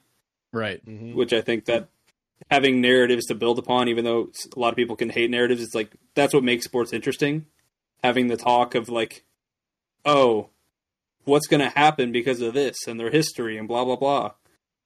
That's kind of everything. Besides just like, oh, new roster, let's see what happens. Oh, the- Okay, and so the deal is that's- if you make grand yeah. final in this tournament, you're in. Yeah, Okay. Yeah, and that that results in something that I think is kind of interesting, which is that I don't know if I like it, which is that the top two teams uh, i- i- don't have to play each other until a meaningless game. You know, of the whole thing. It, it was, sorry, I, I said that very poorly. Um, let, let's assume that NRG and Leviathan are, you know, the best two teams here. So you know, it's it's one that there's you know one from Group A and one from Group B they're not going to play each other until the grand finals, assuming they make it there. And by that point, they've already qualified for Madrid. Yeah, so that it makes that game less interesting, but I think that is Yeah. definitely how it should work, especially if they're going single elim at a point. You know, Yeah, yeah. I, I I don't mm-hmm. necessarily disagree. like with there's no there's no reason that Leviathan should be out because they lost energy like three rounds before the grand final. Yeah. Mhm. Oh, yeah, yeah. d- yeah definitely, yeah, definitely, like that would be especially with- stupid. right, and especially. But also, it's completely is weird. random too. Yeah. Like so, uh, they could have ended up like that quite easily.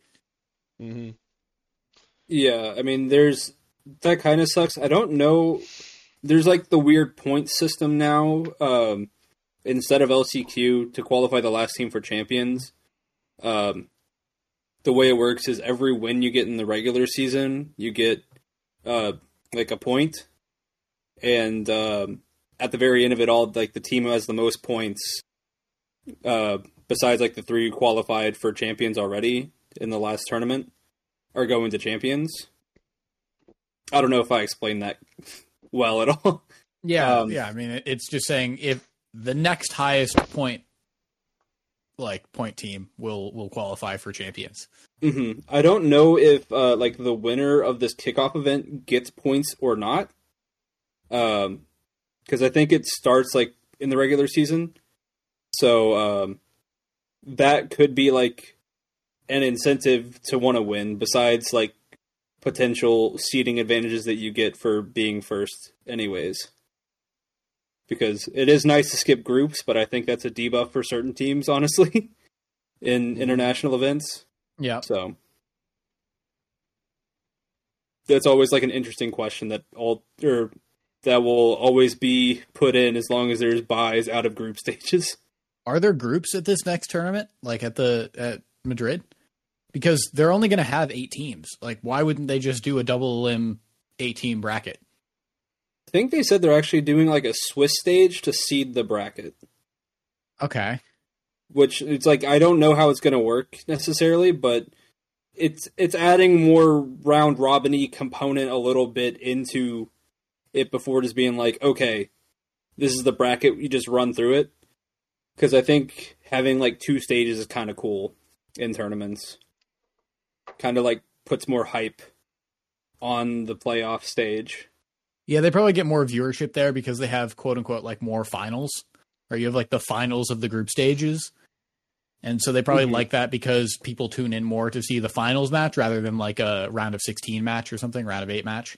Yeah, I mean, Yeah, they, general, they're I'm- doing it here too. Mhm. Yeah, in general, I'm good uh, with this case is a little bit weird because of the way it's formatted, but for internationals, I really like having the two stages as long as the second stage is not single elim.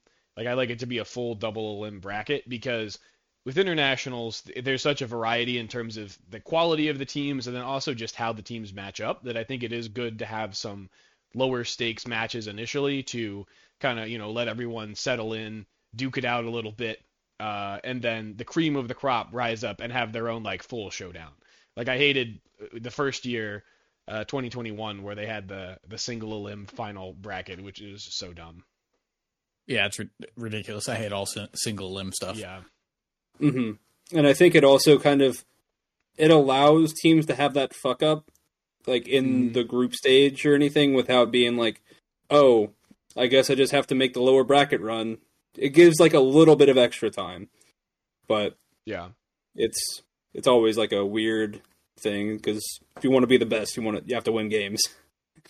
So hot take, hot take. yeah, crazy. Let us know in the Discord if you if you disagree with having to win games if you're the best. Yeah. Yeah. Uh, did, was Okay, we want to any move on to a couple of smaller topics that uh, we had that may may or may not relate to the pro league. Mm-hmm. Uh, Yeah, I'm I think you said you had something. I got a couple here, but if you're excited to talk about something, you can have the floor first for that. Uh, yeah, sure. I'll go first. Um, there was um, so basically the premise is there is different or lots of times when you hear advice, it might sound like shitty advice, but it's actually like what you need. You just don't know it yet. So, um, for example, it was a Reddit thread where people were talking about it, and someone was just saying like, "Oh, bad advice is just aim better." They're like talking about like trying to get out of silver or something. It's like, oh, well, that just doesn't help me because of X, Y, Z, blah, blah, blah. But it's like, no, uh, focusing on your mechanics is actually the best way to get out of the lower ranks. You need to hit like a, a mechanical floor to get out, and focusing on that and putting 100% of your energy instead of being like, okay, well, it's like, while I'm playing, I guess I will automatically, through osmosis, get better at aiming. And then I'll study lineups, blah, blah, blah, strats. But that's not what you need. So. I Yeah, think Yeah, kind I think I think aiming's a good example there because it can be said in a way that is bad advice. Like I think mm-hmm, that Yeah. just aim better is terrible fucking advice. Yeah. Yeah. Well, what you can say is, "Hey, I really think you need to focus on your mechanics to get get out of this rank." Um, you know, here's the link to that Woohoojin video where he puts up the you know strategies or like the training guides, you know, all of those those kind of things, and like that's actually giving you like tangible goals Yeah. to get to or like something to actually practice and it, that's good advice but saying to somebody like oh i'm having a bad time in silver my teammates suck um like how do i how do i ever get out of here aim better is a terrible piece of advice Yeah, I, I agree. What I was, or I think when I was talking to this person, because I, uh, I was like, yeah, just that's not good, but focusing on your mechanics is important. They were like still disagreeing, and I'm like, I think because you're in a lower rank, you just don't understand it as much, or is like, it might not seem like that's what you need, but it's actually what you need. Well, yeah, I think one key factor here as well is what your goal is in terms of improvement. Mhm. Because I think if your goal uh, is to, um, if you've played Valorant for a minute so that you understand the basics of the game, and your goal is to be the best player you can, to ideally reach Radiant if it's possible for you, then I think the adv- the advice that your, your mechanics come first. You need to be a world class aimer if you're going to get there. Like that's you know absolutely true. I think if you look at someone who's like, oh, I'm in bronze and I want to get to gold to be able to play with my friends, then I think it's a it varies a lot more in terms of what advice is going to be best for them. Uh, you know, there are definitely Mhm. some bronzes who do have more than solid enough aim for gold, but their uh, you know game knowledge, their game sense, their util usage, those are the things that are holding them back from getting to gold. Uh, and and as such, it would be much better if that's what they're really focused on to give them advice that is tailored to them, rather than just being like, oh well, you just need to do the right aim training uh, to be able to be a Mhm. radiant aimer when that's not really what they care about. Yeah, I mean, like to get to gold, like just as like a a means to an end to play with your friends. Like I agree, like teaching them or having the gimmicks and stuff. But it's more this person, or I'm just stun locked by this person. However many, like a month later or something, I guess. Yeah. Where it's just saying like, yeah, I'll learn that on the way. But it's like, no, that's what you should focus on because I think if someone has good enough mechanics in general, they should be able to climb out because that's just. I think that's what Hujin says, where it's like you literally just you focus on taking duels. That's Yeah. you keep on taking duels, and then when you're improving, you're doing this aim training routine and everything that I've I've basically given you the the path. Now you just need to follow it. That will get you there.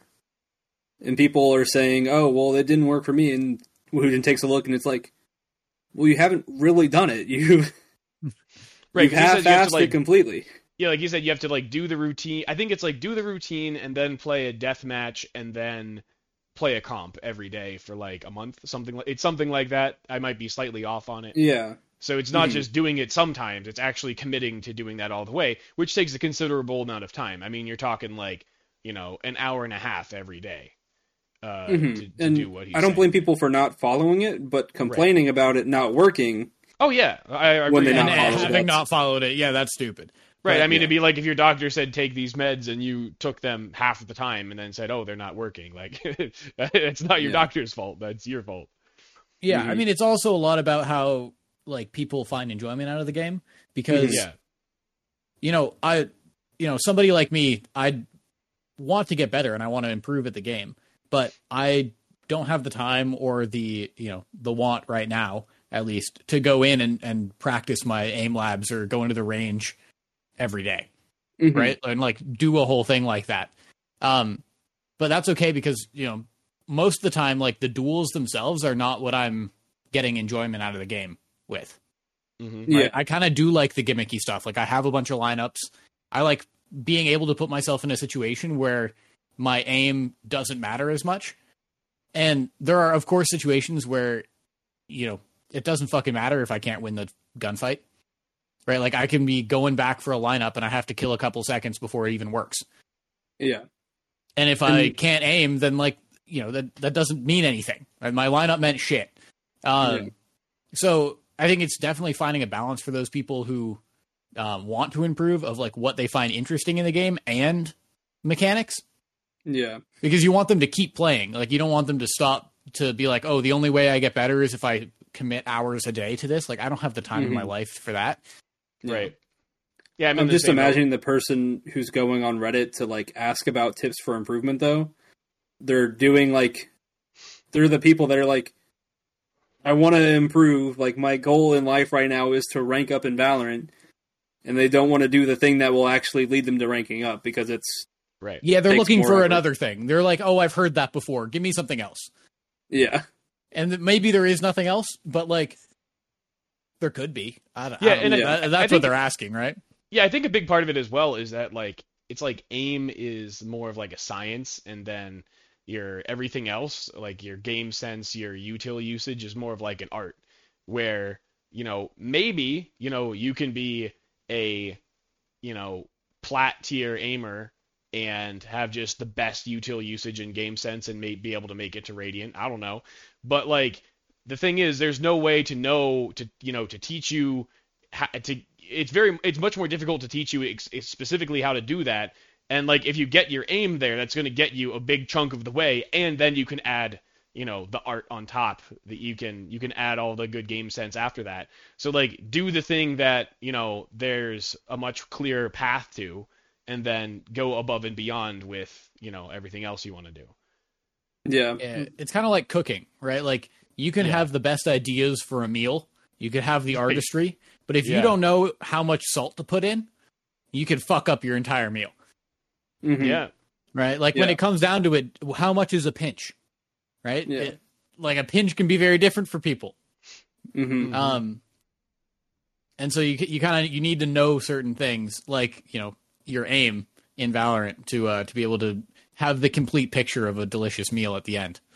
Mhm. Well, I was gonna a delicious car meal of gold, but yeah yeah Yeah, it, that's just like an interesting thing. It, it's it's always like hard to to tell people that are asking for these quick tips to help you improve because lots of times it's not quick. Other people are doing all the same things. It's not going to be, oh, this that's what my problem was.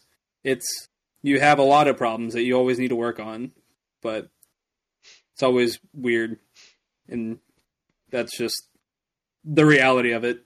If you want to sure. improve, sometimes you have to work. Yeah. Uh, do you mind if I get into one of my little topics here, or did you? Yeah, for on sure. That one? Uh, this is kind of a wacky idea I had. Um, I think it'd be very interesting, and I'd be curious to hear your thoughts on if it would make the game better or worse. If the defenders could pick up the spike when it's down. And you know, as an attacker, you see where the spike is on the map, so you would see that the spike is moving. like you, you could tell where the defender was taking it. There'd be no secrecy there. Uh, but there still could be times where it'd be advantageous to yoink the spike as a defender and take it away to a more defensible location. Um, I mean, it could be very funny. That would be it. Would be throwing to naught. It would Yeah. be insanely broken for defenders if you could move the spike. well, the, the, Imagine well, it- how it'd much more broken uh, Yeah. movement duelists would be. It's like, oh, yoink this spike, Yoru TP's into my Yeah. spawn, baby, Yeah. let's go.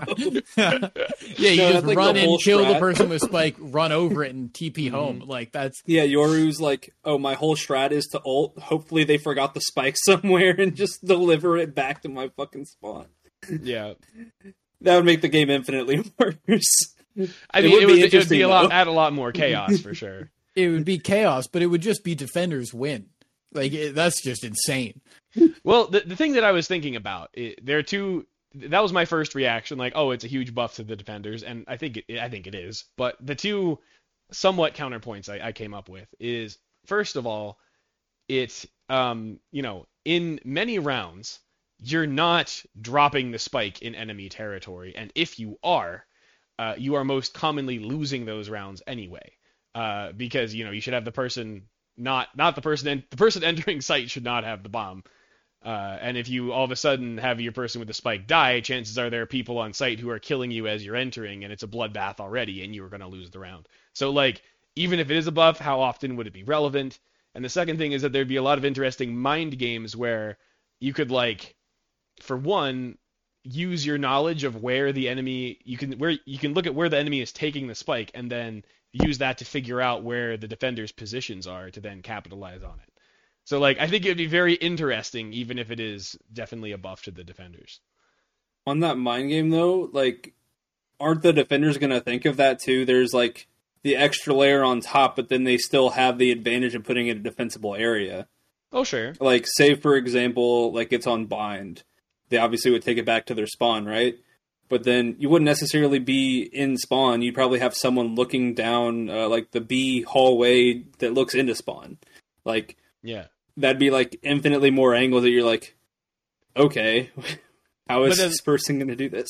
Let, let's say you drop the spike by elbow though, as an as an attacker, and then a defender, you know, yoinks it and goes elbow. You have someone who's smoked off in hookah. They can see where the spike is going and spam the person down potentially as they cross through CT to get to their spawn. And obviously, you know, maybe the defender realizes that that they don't have hookah control and they just hold it in elbow, and now you have to push elbow. Um, but yeah, it, it, it would definitely be a not. I, I definitely don't think it's something Riot should do, just to be clear. But I feel like there could be some very interesting situations that would arise because of that. The only way that I could see it being kind of fun and like possibly balanced, but I in this case I don't think it would be used very much. Is if Mm-hmm. Um, while you were carrying the spike, you were suppressed and constantly pinged as a defender. Well, the the ping would just be that now they wouldn't have to look at the mini map to know where you are. I guess. Yeah, no, I mean, like, yeah, they you are like highlighted, like Oh yeah, yeah. walls and shit. Like you are constantly pinged. Oh yeah, I didn't. and suppressed. Yeah, I wasn't really picturing it. Like I didn't explain this very clearly, but I was kind of picturing it with the suppression part. Uh, in that, like, I was imagining that rather than just having it in, you know, as one of your weapons, the spike, like if you're an attacker, like that you'd be like carrying the spike with both ha- hands as a defender, so you couldn't be fighting with the spike in your possession, but you were solely carrying. Yeah, carrying. I mean, I guess like you could maybe not not even have your gun out too. But I was saying like you Yeah. couldn't TP, you couldn't dash, you could like nothing when you had the spike. Yeah, Yeah, I was envisioning basically picking it up like you were an attacker. that makes sense because I didn't really specify. It, it's just how how it was in my head versus how I said it. Yeah. Mhm. But yeah, I, I feel Now like it's you're maybe delivering the payload. Exactly. yeah, yeah. So that it takes yourself out of the fight, and you're revealing your position while you're doing it, which adds a little bit more of that counterbalance. hmm Still I mean, would be could strong. be funny, but oh yeah, it'd be really funny. I think it would be strong. Or if you like make it balanced enough, then it would be useless. hmm Yeah, I think it could be like a fun gimmick mode or something like that. Uh, just Yeah. something kooky and crazy that Valorant's like April Fool's Day. Uh, in Spike Rush, now you can pick up the spike as the attacker. Yeah, it'd also be defender. it'd also be crazy. It's so interesting if you manage to get like a, a crazy flank going from the defender side, and you find that the attackers, you know, let's say not a ton has happened in this round so far. You find the attackers have left the the spike on the ground to come back to it later, and you get to Mhm. that position. Then you have a really interesting choice of. Do I pick this up and run to take it to our controlled territory, or do I push, uh, you know, further to take the duel and get the backstab first? Because as soon as I pick up the spike, they're gonna know that I'm here and I have it, and potentially swarm me if they're close. Then the Valorant announcer just comes up, "You idiots! Leaving the spike has consequences." Yeah, I mean, the, the voice just roast you. yeah, Yeah. that'd so, be pretty funny. hmm Oh yeah. Okay. So, mm, well, this next one I'll save for when Cass is here because I think this is something that'd be very much up his alley. Um. Oh. Okay. Buff This one. op, yeah, we know his we know his his alley. his alley is currently in Australia. The dude, uh, Yeah. dude is not here this week because he, you know, decided that his love for Skye was uh, knew, knew no bounds, and he needed to go seek her out.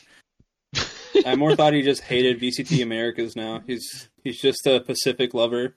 Yeah, he, he went to like, the no place where Australia, Oceanic. you know, is very well known. You know, that Val- Valorant, you know, loves their oceanic players. So Yeah, he, he's just a he's just a little hermit out there, just being like, if only they buff the op, man. hmm yeah, is a even Mhm. smaller topic that actually relates to the previous one. I was thinking that you know while Valorant doesn't have any sort of uh, kick system to boot people out of your your game if they're being toxic, um, we talked about how you can't shoot your teammates, but the single most toxic thing, well, outside of like you know using alts to kill someone, but the thing that you can consistently do to really screw your team if you want to throw, that I think all of us have experienced a decent bit, is when you just you know take the spike as you know an attacker and just run it right into the, into the defender's waiting arms in order to sabotage the round. right. And so I'm wondering if uh, there could be a spike carrier ban where you could, you know, vote on someone who cannot pick up the spike unless they're the last alive. Because I think that would be very helpful to combat toxicity, and I can't really think of a ton of potential for abuse. Because, like, you know, if you're a toxic duelist, you're not going to want to have to carry the spike yourself if you ban your your brimstone from carrying it. Like, I, I don't I don't think that would be abused very much, and it'd be very helpful to deal with people who were uh, you know, really trying to sabotage. I'm honestly okay with it. I think uh, you know you could get into situations where people ban someone from carrying the spike because they just think they're bad. hmm But often, like you kind of want your worst player carrying That- that's spike what I'm anyway. saying, yeah. yeah. Mhm. So it like if you're actually trying to win the game, it doesn't make a lot of sense. Like I think that it does make sense to have this. You know. I think uh like I think there'd be scenarios definitely where it'd be fine or like where it would help a lot. But I could just see it being like the ultimate vibe killer in a team I mean, I guess the, the person like you're banning, they're kind of toxic already. But like, Right? imagine like you're that's playing the already game, killing the vibe, right? it, but like imagine like you're playing the game and then like a person's just like doing bad or like throwing, but not like intentionally just being an ass or anything like that. Intentionally being toxic. That boat just throws out and it's like, oh, okay, I see how this lobby is. But like, I feel like most of the time, the toxicity that happens now is, you know, people will say, "Oh, well, you're a spike bitch." They'll throw the spike on you if you're doing bad, which which is the opposite. And I feel like they still would do that because you know they're saying your primary value to us is planting spike because you're not doing anything else. Yeah, they and I wouldn't want to that- take that away. Yeah. Yeah, you don't want to take that away. I mean, the only case where this could p- kind of be like a vibe killer is if somebody was so bad that they kept like running past sight and like taking duels while they had spike. And so people like banned them from doing that and then you'd be like, "Yo, what the fuck, man? Like I should be able to carry spike however I want." Um I mean, But at that yeah, point, That like, person is also you know, wrong in that stop scenario. stop running Right. through the Yeah. site. Plant the spike if you're going to take it. I'd rather take it myself, Mhm. you know, like hmm But it's just like I, I feel like that'd just be almost a tool to increase toxicity. When I feel like when you have a th- or a toxic person like that, it might already be a lost game. Like, or lots of times it is a lost game. It would Yeah. just Like- make it slightly m- more useful on in those games because if somebody is like running into sight with spike, like th- they're able to get the spawn or just think like the reaction time Mhm. on the round to get the spike. You're Mhm. you're like you lose the round because you know they're not going to play it. Yeah, Yeah, that actually reminds me. Yeah. Um, sorry uh, to cut you off. There was a show match in the off season where uh, I think it was like Moisa, Shopify, and Cloud Nine, or it was like with Ludwig and Mango who played Smash, um, and then like a bunch of the other players. There was like a secret agent on each team that was like playing for the other team. That's funny. So, so like the meta for attack or for uh, the team on defense was to have their secret agent grab the spike and then have them ferry it to the enemy or to your team. But then they're not really a secret agent anymore, are they? I feel like they're blowing Yeah, the no, cover. then you like, blow they your knew who cover. it was, but it's or double agent is the better way, not secret agent. Mm-mm. So just like the person who's like working against the team within it, but both teams had one doing it. Yeah, and see that So- would have been a more interesting thing if that person could have been banned from carrying the spike, and then they had to Yeah. sabotage in more There subtle you go, ways. I guess. Yeah, because I guess it kind of ble- yeah. brings in both of your topics because it was basically the person on your team carrying the spike for you, and you want to ban that fucker off. yeah. Because the reason why I thought about this is that, you know, if if you're playing a man down, it's a four v five. You're going to lose the majority of those, but you still have a chance. If you have someone who is toxic and is, you know, buying ops and giving them to the other team, uh, you know, it, chances are also not good. But it's just that you, the the toxic person picking up the spike will just straight up prevent you from winning unless you can then you know, 4v5 on kills alone, which the defense is not going to give you if they're smart. Um, so it just it just is so it's just by far the most effective method of throwing, which is why I thought if we could address this, I think it could be good. And then the question is how big is the potential for abuse, which is what we were discussing, and I just feel like it isn't I think nearly it's kind of small. Yeah, Yeah. Yeah, that's fair. And like my perceived abuse, is, or not even abuse, It's just like a chance of harming a team that has a chance to win, anyways. Like Yeah. that's like kind of my thought, but it could be pretty small. It was just kind of a thing that popped in my brain about it. Oh, for sure. So- I, I think the biggest drama starter that could happen as a result of this is if you have a Gekko player who is taking Spike and they are planning too aggressively. They're sending in Wingman with Spike ahead of the team, and then you ban So them your from team having just bans Spike. Gekko from having Right, Spike, and then yeah. of course the, the- there's a good chance they're going to be tilted out of their minds with that. So maybe you shouldn't do that. But if it did, you know, if you Mhm. did, uh, that could definitely cause some drama in the team. yeah, for sure. I mean, I think it's I, that that's such a hard situation. Um, Yeah. because what do you say to that Gekko? A lot of the time, like you, Right. you can be like, "Hey, Gekko, can you like wait till we have more control of site until like, I, hey, I think it would be better if we get a couple people on site before you use wingman to plant." But yeah. that's a toss up on whether or not they're going to get fucking tilted and toxic after that. True. Mhm. True. A- any kind of criticism, it's really hard to levy to your team because you don't know if they're going to take it the wrong way and absolutely hate you and then start throwing. Oh yeah. It can be the smallest thing, and some you know twelve year old is gonna then throw from round one, because perhaps Yeah. you said perhaps you shouldn't peek in this scenario. Yeah, and there are Yeah. different uh, strategies on how to go about that. Like I typically like to tell my team, I like to, you know, in in the nicest way possible, be like, hey, you know, I think that maybe we should do this next round. You know, Mhm. um, Yeah. you know, and, and try to like kind of lead the team in the right direction. Uh, Cass will never use his all all chat comms ever. His voice chat. Um, yeah. Yeah, his voice Okay. voice chat, whatever, team yeah. team chat. Like he Mhm. just, you know, he'll he'll calm during the rounds, but if it comes to like a strategy call, he'll be like, "Fuck, our Reyna keeps doing this, blah blah blah blah blah." He'll like be bitching to me in Discord. I'm like, "Why don't you, you know, suggest something else to her?" Yeah. like, and he he just would never would. Yeah, and the biggest thing that you said there, Chase, which I fully agree with, is if you phrase it as we as a team should do this, that's much better to avoid confrontation than if you say, Reyna, you need to stop pushing by yourself and say, we sh- I think we should hit the site as a team this round. Like it just comes off much less confrontational, and I feel like you know, there's I have a lot better success with that than when people. Yeah, yeah, get very different to be like, oh, we're all or like assign blame to the whole team versus just, oh, it's just this one guy. Right, and even if it is Yeah. just the one guy, it feels better to be a, a team thing. Yeah, Mhm. it feels better, and I think it's better to be, you know, to phrase it as a team thing, and then be more specific. Of course, like like you know, um, hey, I think you know we're we're getting overly aggressive. Uh, how about we have Reyna and Gekko? You guys push up a long together, and you know the other three of us will go up um, a short. So, something like that. You actually like call a play, but then put the person that you know is the trouble person in a scenario where they have to play off their teammates.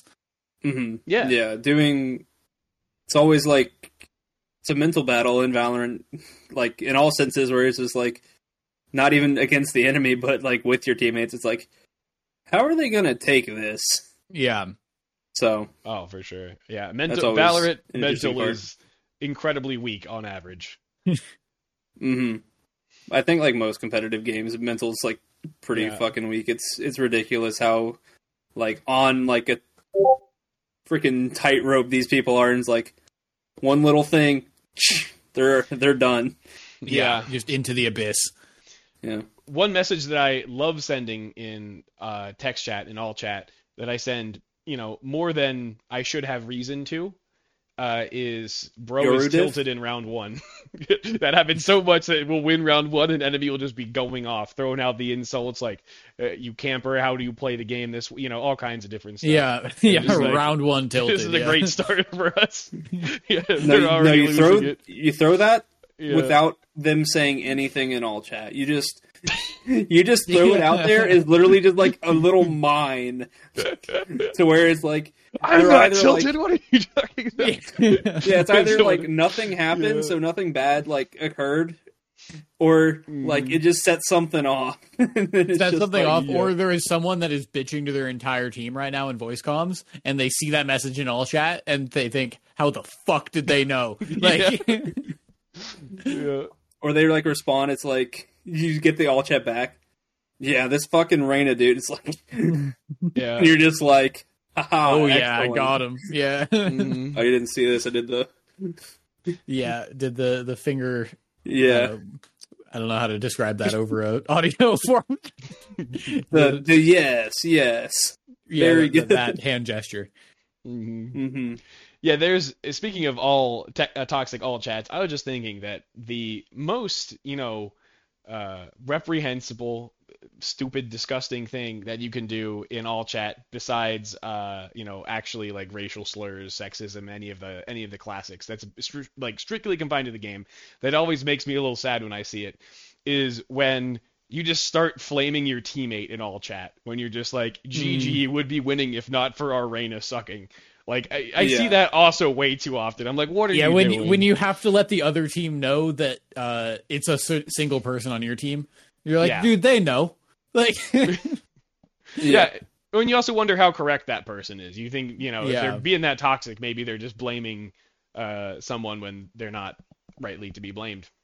Yeah, it's like three rounds in, and like it's like the team like structures like six kills for the top fragger, who's like the toxic one, And- or no, six kills. This guy says nothing. Three kills, and then like everyone else has one kill, so it's like four Mhm. rounds in or something. That three kill guy's like, man, these one kill guys, yeah. they Yeah. can't do anything, and it's like, oh yeah, you got two exits on a round, and like saved your stinger. you got dude. two Like, havoc oh kills. man, good job, bro. Yeah, glad you're so Yeah. far ahead of us by like two kills. hmm And that reminds me of like the the funniest like all chat insult that I've ever seen. Like, I think it was on my team and someone all chatted it. It was uh, it was in League of Legends, and uh, they're like, "Yeah, unfortunately for us, uh, our top laner downloaded the extra chromosome DLC," and I was just like, "What the?" I was Like, trying to it's- think, what it's is, is that a real thing mean. that happens? Can you get an extra chromosome? And if so, what does that cause? I, I No, legitimately extra- don't know. Chromosomes like your DNA, and so Right. like having an extra one is bad. I mean, you would think, but like, what practically happens if that? I'm, I'm, I'm pretty it up. sure like I mean, autistic people have like more uh or like it's something weird with that. So so it was I basically know, I, just I know, calling the guy like like autistic. Down syndrome has something to do with chro- chromosomes. I know, like I don't know. Yeah, there are, there are I'm other diseases that are like chromosomal, but, but the, the I don't even know if downloading that's the is correct what adds word. to the humor. but the a da- lot. downloading it's Yeah. like downloading more RAM. Yeah, that's yeah. it was just like an artful way of being incredibly toxic, and I was like, "That is horrible," but I I did Yeah. laugh. Mhm. So Sometimes Yeah. that happens. It's like you know what? Mhm. I, I respect the creativity, even if I don't respect the message. yeah, there's always stuff about that, right? Mm-hmm. Well, I mean, I'm kind of down to wrap up here if you guys are. We had a, a nice uh, long pod, lots of pro, some other random stuff. Mm-hmm. Yeah, I'm down. Are there any absolutely. closing I just wanted to say that uh, it's called uh, uh, tr- trisomy. Tri- trisomy is having an additional chromosome. Okay. Um, and it says that Down syndrome, Edward syndrome, and Patau syndrome are the most common forms of it. That's How much does that well. cost on the Steam store? Uh, it's probably about two of your least favorite skins. Oh shit! You know, I, I have a lot of least favorite skins. I I, I could I could do that. I, I guess I can shovel off some battle pass skins.